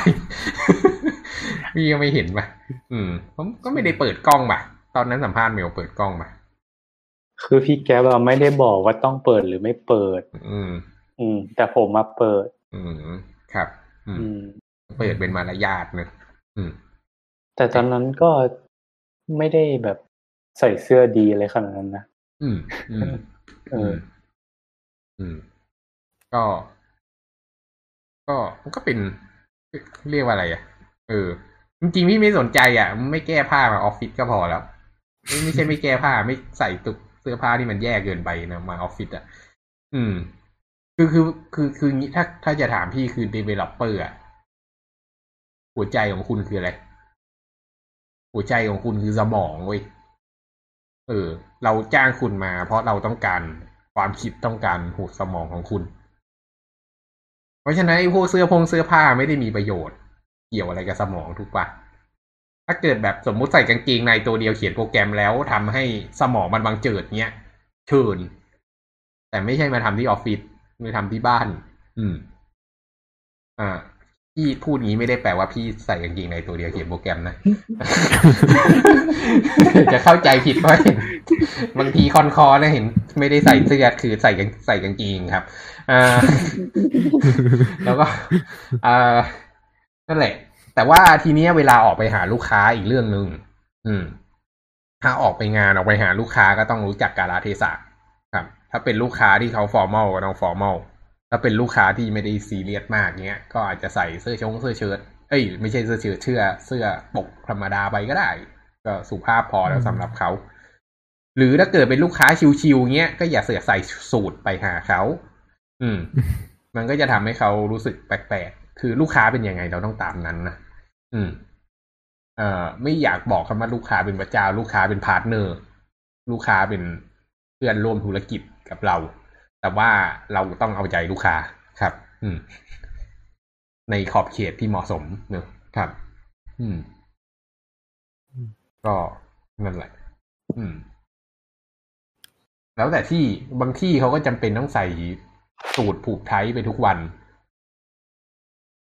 โดยเฉพาะพวกฝั่ง consult อะ ที่ไปหาลูกค้าเยอะๆพวกเนี้ยมันมันเป็นสิ่งจำเป็นครับ อืม แต่ว่าถ้าถ้าอยู่จะมาเป็นโปรแกรมเมอร์อะไรพวกเนี้ยพี่ว่ามันไม่จำเป็นอะคือต้องต้องใส่สูตรเขียนโปรแกรมที่ว่างตลกปะวะไม่ไม่อยากนึกภาพครับ อืม มันบูสต์อัพพลังหรือเปล่า ใช่ อืม อืม เดี๋ยวขอแชร์เทคนิคส่วนตัวนะฮะอืเดี๋ยวมได้ให้พี่ให้พี่แก๊ปดูว่ามันถูกต้องหรือเปล่าครับ ได้ได้คือเวลาไปสัมภาษณ์งานครับผมจะแบ่งสัมภาษณ์เป็นสามเฟสอืมเฟสแรกคือเฟสก่อนสัมภาษณ์อืมแล้วก็มีขณะสัมภาษณ์แล้วก็หลังสัมภาษณ์ครับอืมก่อนสัมภาษณ์เนี่ย อย่างแรกที่ต้องทำอันนี้เคยพูดไปแล้วก็คือ เราต้องเปลี่ยน mindset ก่อนอืมสำหรับผมนะ ผมจะเปลี่ยน mindset ก่อนอืมก็คือเวลาเราไปสัมภาษณ์ปกติเนี่ย เราจะไปในสถอ่าสถานะของผู้รับ คือเราไปเหมือนไปของานเขาฮะ ไปของานขอทุนขอที่เรียนอะไรเงี้ยอืม ผมจะเปลี่ยนใหม่ ผมจะไม่ได้ไปในในเอ่อสถานะของผู้รับแหละอืมผมจะไปในสถานะของผู้ให้อืมก็คือเราจะเราจะต้องทำกันบ้านก่อนครับว่าโครงการนั้นน่ะอืมที่บริษัทเปิดสมัคร แล้วก็ตัวบริษัทเองอะต้องการอะไรอืมแล้วมีปัญหาหรือมีอะไรอยู่อืมข้างในนั้นอืมเราก็ทำกันบ้านตรงนี้ไปครับ แล้วเราอาจจะคิดไอเดียหรือคิดอะไรไปอืมแล้วก็ไปถึงนะครับ เราก็จะมีตรงเนี้ยไปเป็นไป พรีเซนต์เขาอืมไปเป็นเหมือนเราเป็นผู้ให้ครับ อืม อืม แล้วก็ขณะสัมภาษณ์ขณะสัมภาษณ์เนี่ย ผมจะเป็นคนที่ไม่ชอบโดนลีดการสัมภาษณ์เท่าไหร่นัก คือผมเป็นคนถูกสัมภาษณ์ใช่ไหมฮะอืมแต่ส่วนใหญ่ผมจะพยายามทำยังไงก็ได้ให้เราเป็นคนลีดการสัมภาษณ์เองอืมคือเวลาคำถามที่สำคัญคือให้แนะแนะนำตัวครับอืมคือตอนที่แนะนำตัวให้บอกไปเลยว่า คือให้ให้ ให้ตอนจบอะฮะ ให้เป็นคำถามอืมให้เป็นประโยคที่แบบมันต้องถามต่อได้อะอืมแล้วเราก็เอ็กเ t ว่าผู้นั้นน่ะจะถามเรา แล้วเราก็สามารถตอบได้ในสิ่งที่เราที่เขาถามมาครับอืมเราจะรีดคำถามไปเรื่อยๆคือเราจะเหมือนเป็นคล้ายๆว่าเป็นคนคลองกันการอืมสัมภาษณ์นั้นครับ อืมโหดนี่ที่ทำสำเร็จมาแล้วใช่ไหมไอ้อย่างเงี้ย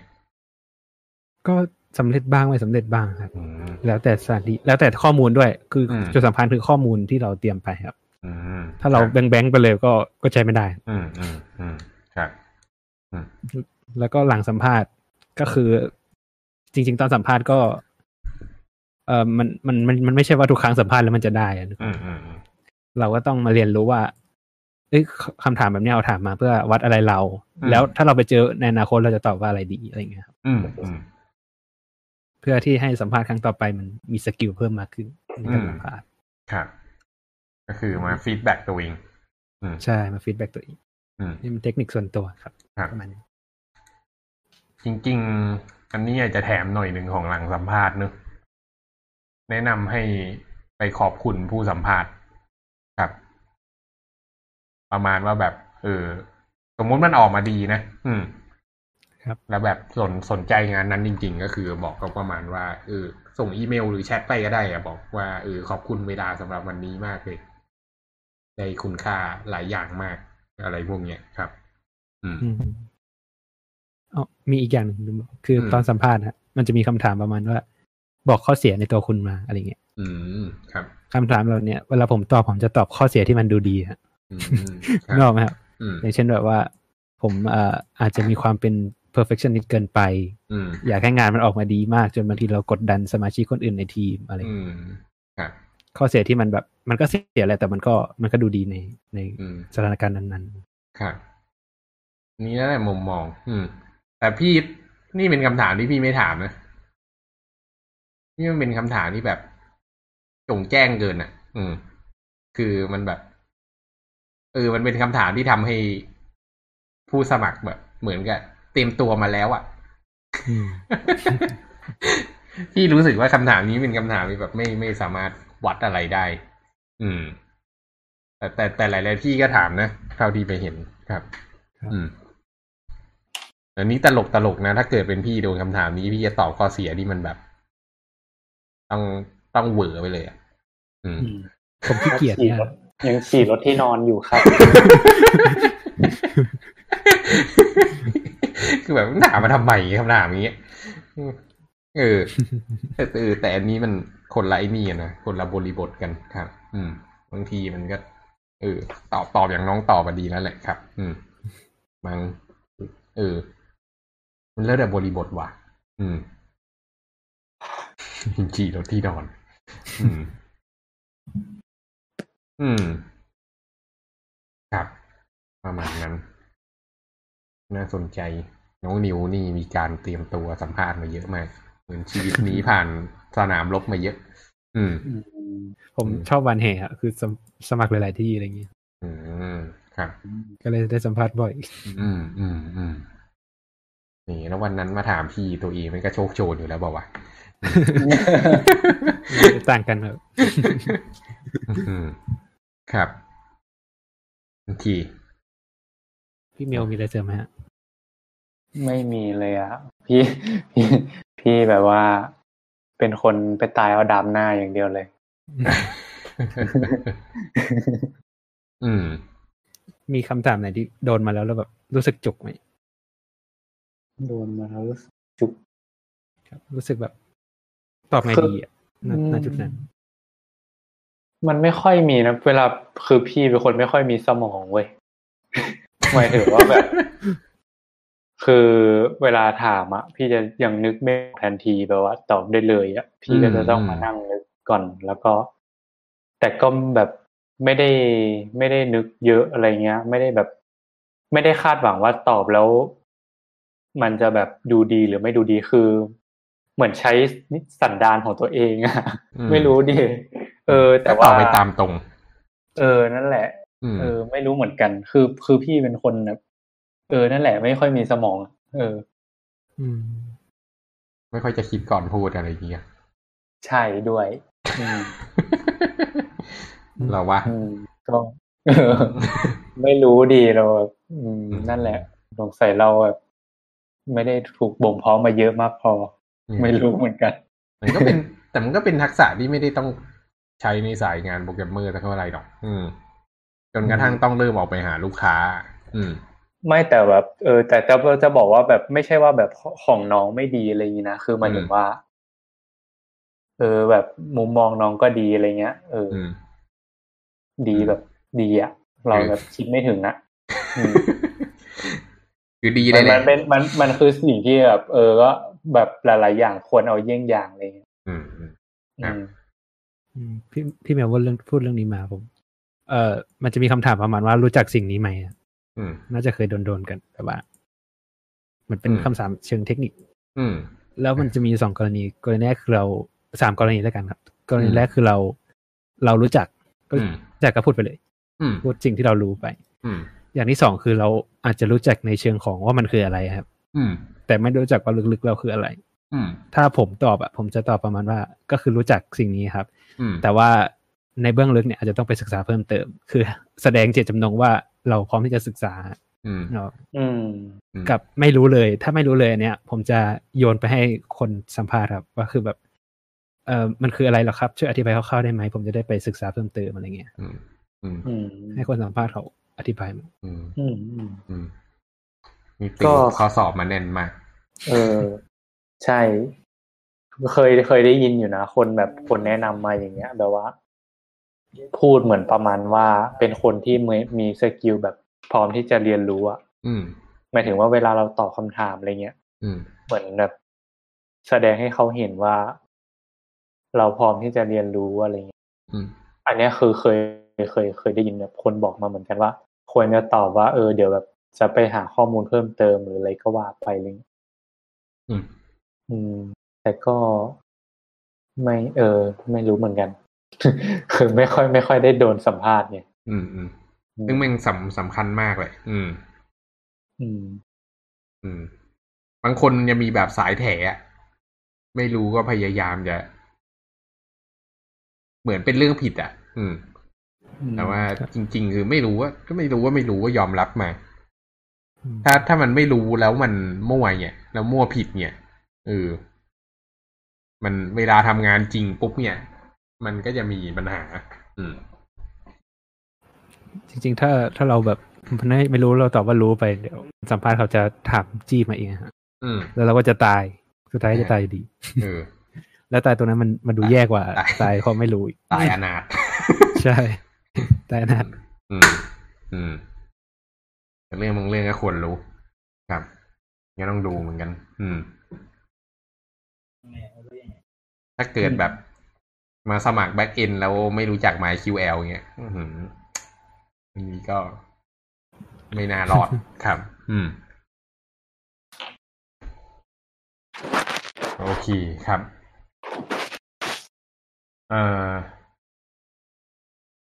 ประมาณนี้มีคำถามอะไรกันอีกไหมไออะไร analytical skill ที่พี่พูดตอนแรกมันคืออะไรนะ อ๋อ analytical skill มันคือทักษะในการวิเคราะห์ แยกแยะ เออ วิเคราะห์สังเคราะห์แยกแยะอะเออ อ่า เออยกตัวอย่างไงดีวะ สมมติมีข้อมูลอยู่ก้อนหนึ่งอะครับ เป็นข้อมูลของนักศึกษาที่มีเกรด แต่ละเกรดอะไรประมาณเนี้ย แล้วจะทำอะไรกับข้อมูลชุดนี้บ้างอะเออ ทำอะไรกับข้อมูลชุดนี้ได้บ้าง แล้วทำยังไง อันเนี้ย คือ analytical skill อืมอืมมันมันไม่ใช่ hard skill ถูกไหม hard skill หรือมันเป็น hard hard skill skill มันคือ hard skill ครับ อืมอ๋อมันจะคล้ายๆ critical thinking อะ รู้จัก critical thinking ใช่ป่ะ การคิดแบบเป็นเหตุเป็นผลน่ะ อืม สิ่งที่ เด็กไทยขาดกันเยอะมาก critical thinking กูอืมเป็นละกูไม่ได้แต่ว่าอ่า analytical skill มันจะแบบมีความแมทมากกว่าเป็นความมีความเชื่อมโยงมีความเป็นคณิตศาสตร์มากกว่า แล้วก็จะต้องเชื่อมโยงกับเครื่องมือได้ อืมครับประมาณนั้น สาย Data ต้องใช้เยอะทักษะอย่างเงี้ยอืมครับ มันอืมรวมถึงต้องเขียน SQL ได้ด้วยใช่ไหม ถ้า SQL มันเป็น hard skill แหละ แต่ว่ามันต้อง analytical มันต้อง analyze มาก่อนแล้วถึงจะเขียน SQL ได้ไงอืมคือ analyze มันแค่แบบ มีดิบดิบๆมาแล้วจะทำอะไรกับมันดีได้บ้างอะ อืม แล้วก็นั่นแหละก็ก็ก็จบแค่นั้นแหละ analyze อะก็เล่าให้ฟังว่า เออ เอามาใช้ประโยชน์อะไรได้บ้างอืมมันมันเป็นการทักษะการมองข้อมูลให้ขาดใช่ไหมว่ามันเอามาทำอะไรได้บ้าง ต้องวิเคราะห์มีข้อมูลมาแล้วเราต้องวิเคราะห์จุดไหนบ้างเออใช่ใช่อะไรประมาณนั้น อืม แต่มันก็ไม่ใช่ว่าเป็นเฉพาะข้อมูลนะจริงๆมันเป็นทักษะทั่วไปนะอืม อืมครับ อย่างเช่นแบอันบนี้เห็นเห็นคน แบบอะไรอะสมมุติถ้าเกิดเป็นสายคนใช่ป่ะ ก็เห็นคนนี้เป็นคนพูดเสียงดังจังเลยอะไรเงี้ยสมมติสมมติเจอคนคนหนึ่งเป็นคนพูดเสียงดังอะแล้วสามารถบอกได้ว่าคนคนนั้นลักษณะนิสัยเป็นยังไงอะเออ นี่ก็ analy- analytical ชนิดหนึ่งครับอืมอืมอันนี้อัน analytical นี่ไม่ได้หมายถึงว่า มันโจทย์ part สองใช่ไหม คือคนละเรื่องใช่ไหม analytical หนึ่งถึง part สองคืออะไรนะ ก็โจทย์สัมภาษณ์อ๋อ โจทย์ part สองโจทย์ที่เมลได้ใช่ป่ะใช่ใช่มันคือโจทย์ part สองแต่โจทย์นั้นน่ะ มันต้อง analyze ก่อนมันถึงจะเขียนออกมาเป็นโปรแกรมไงอืมอืมใช่ไหมมันจะเริ่มมีความคิดต้องมันต้องคิดก่อนถึงจะเขียนโปรแกรมได้ถูกปะอืมมังคือไม่รู้อะ แต่คือโจทย์ที่ได้รับมามัน มันจะเป็นโจทย์ข้อข้อข้อ ข้อข้อเลยอะเออคือ มันก็จะแบบมเหมือนเราก็ต้อง อืม มันจะมีต้องเขียนความให้ข้อทำมูลพวกฮิสโตแกรมอะไรพวกนี้ใช่ปะล่ะ ใช่อะเออ ก็พวกนั้นน่ะทำออกมาเพื่อดูข้อมูลไงว่าลักษณะมันเป็นยังไงแล้วจะตัดสินใจยังไง อืม อืมครับก็มันก็ analytical หมดอะ อืม สายสายเทคก็มีสายเทคแบบได้รับ requirement มาแล้วจะจัดการยังไงเงี้ย อันนั้นก็คือ analytical ในสายสาย development อืม ก็เป็นอีกสกิลที่สำคัญครับ อืม โอเค มีคำถามอะไรอีกไหม ผมไม่น่ามีแล้วครับ อืม ครับ ก็ อืม ก็ที่อยากจะบอกก็คือ เอออ่า เรียกอะไรอะไอไอที่คุยคุยกันไปทั้งหมดเนี่ย มันเป็นของอบริษัทเครดิตโอเคเนอะมันไม่ได้แปลว่าบริษัทอื่นเขาจะทำแบบเดียวกับเรานะครับ อืม ก็ถ้าเกิดอยากไปสมัครบริษัทใหญ่ๆ เนี่ยก็ expect ได้เลยว่ามันจะเป็นคนละอย่างกัน เพราะสัตสตาร์ทอัพกับบริษัทใหญ่ก็ต่างกันพอสมควร ก็ใช้เป็น reference ได้แต่ว่า ก็ไม่ใช่ว่าจะไป follow ทั้งหมดแล้วหวังหวังผล อืม เรื่องพวกนี้มันมันหลายอย่างนะ เราอาจจะเก่งก็ได้แต่เราอาจจะเจอคู่แข่งที่เก่งกว่าในแบชนั้นครับ อืม แต่ไม่ได้ว่ายังไงเนี่ย ก็อยากจะบอกว่าแพชชั่นน่ะเออเป็นสิ่งที่สำคัญมาก มันไม่มีเรียกอะไรไม่มีการทำงานอะไรที่ดีอะ ไปกว่าการได้ทำงานที่ตัวเองรัก เออ อันนี้คือที่สุดของชีวิตแหละครับแล้วทีเนี้ยถ้าเกิดอยากจะรู้ว่าเออสนใจเรื่องไหนจริงหรือเปล่าเนี่ย ให้ลองถามตัวเองดูว่า ถ้าคุณนะมีเงินเป็นระดับแบบพันล้านอะ ไม่จำเป็นจะต้องหาเงินอีกแล้วอะ สามารถอยู่กิน ได้โดยไม่ต้องทำงานไปตลอดชีวิตอะ คุณจะทำอะไร และสิ่งที่ทำนั้นน่ะ เอ้ยคุณจะยังทำไอ้งานที่เลือกอันเนี้ยอยู่หรือเปล่า ถ้าเกิดบอกว่าต่อให้มีเงินเป็นพันล้าน ฉันก็ยังทำสิ่งนี้อยู่เนี่ย ก็แปลว่าอันนะเป็นสิ่งที่คุณมีแพชชั่นจริงๆแล้วแหละครับ ก็สำหรับรายการของเราวันนี้ก็จบแต่เพียงเท่านี้แล้วกันครับ จบกันแบบคมๆอืม หัวข้อที่เราจะพูดต่อไปในวันพรุ่งนี้นะครับ ก็กลับมาเรื่องเทคกันก็คือในหัวข้อของ Database Migration ก็คือการจัดการพวก Database สกีมาของเว็บแอปพลิเคชันต่างๆนะอืมก็พรุ่งนี้ใครทำ Back End ยุ่งกับ Database เยอะ แต่ว่ายังไม่ได้มีประสบการณ์มากก็มาฟังกันดูนะครับวนวันนี้จากกันไปเท่านี้ครับ สวัสดีครับครับ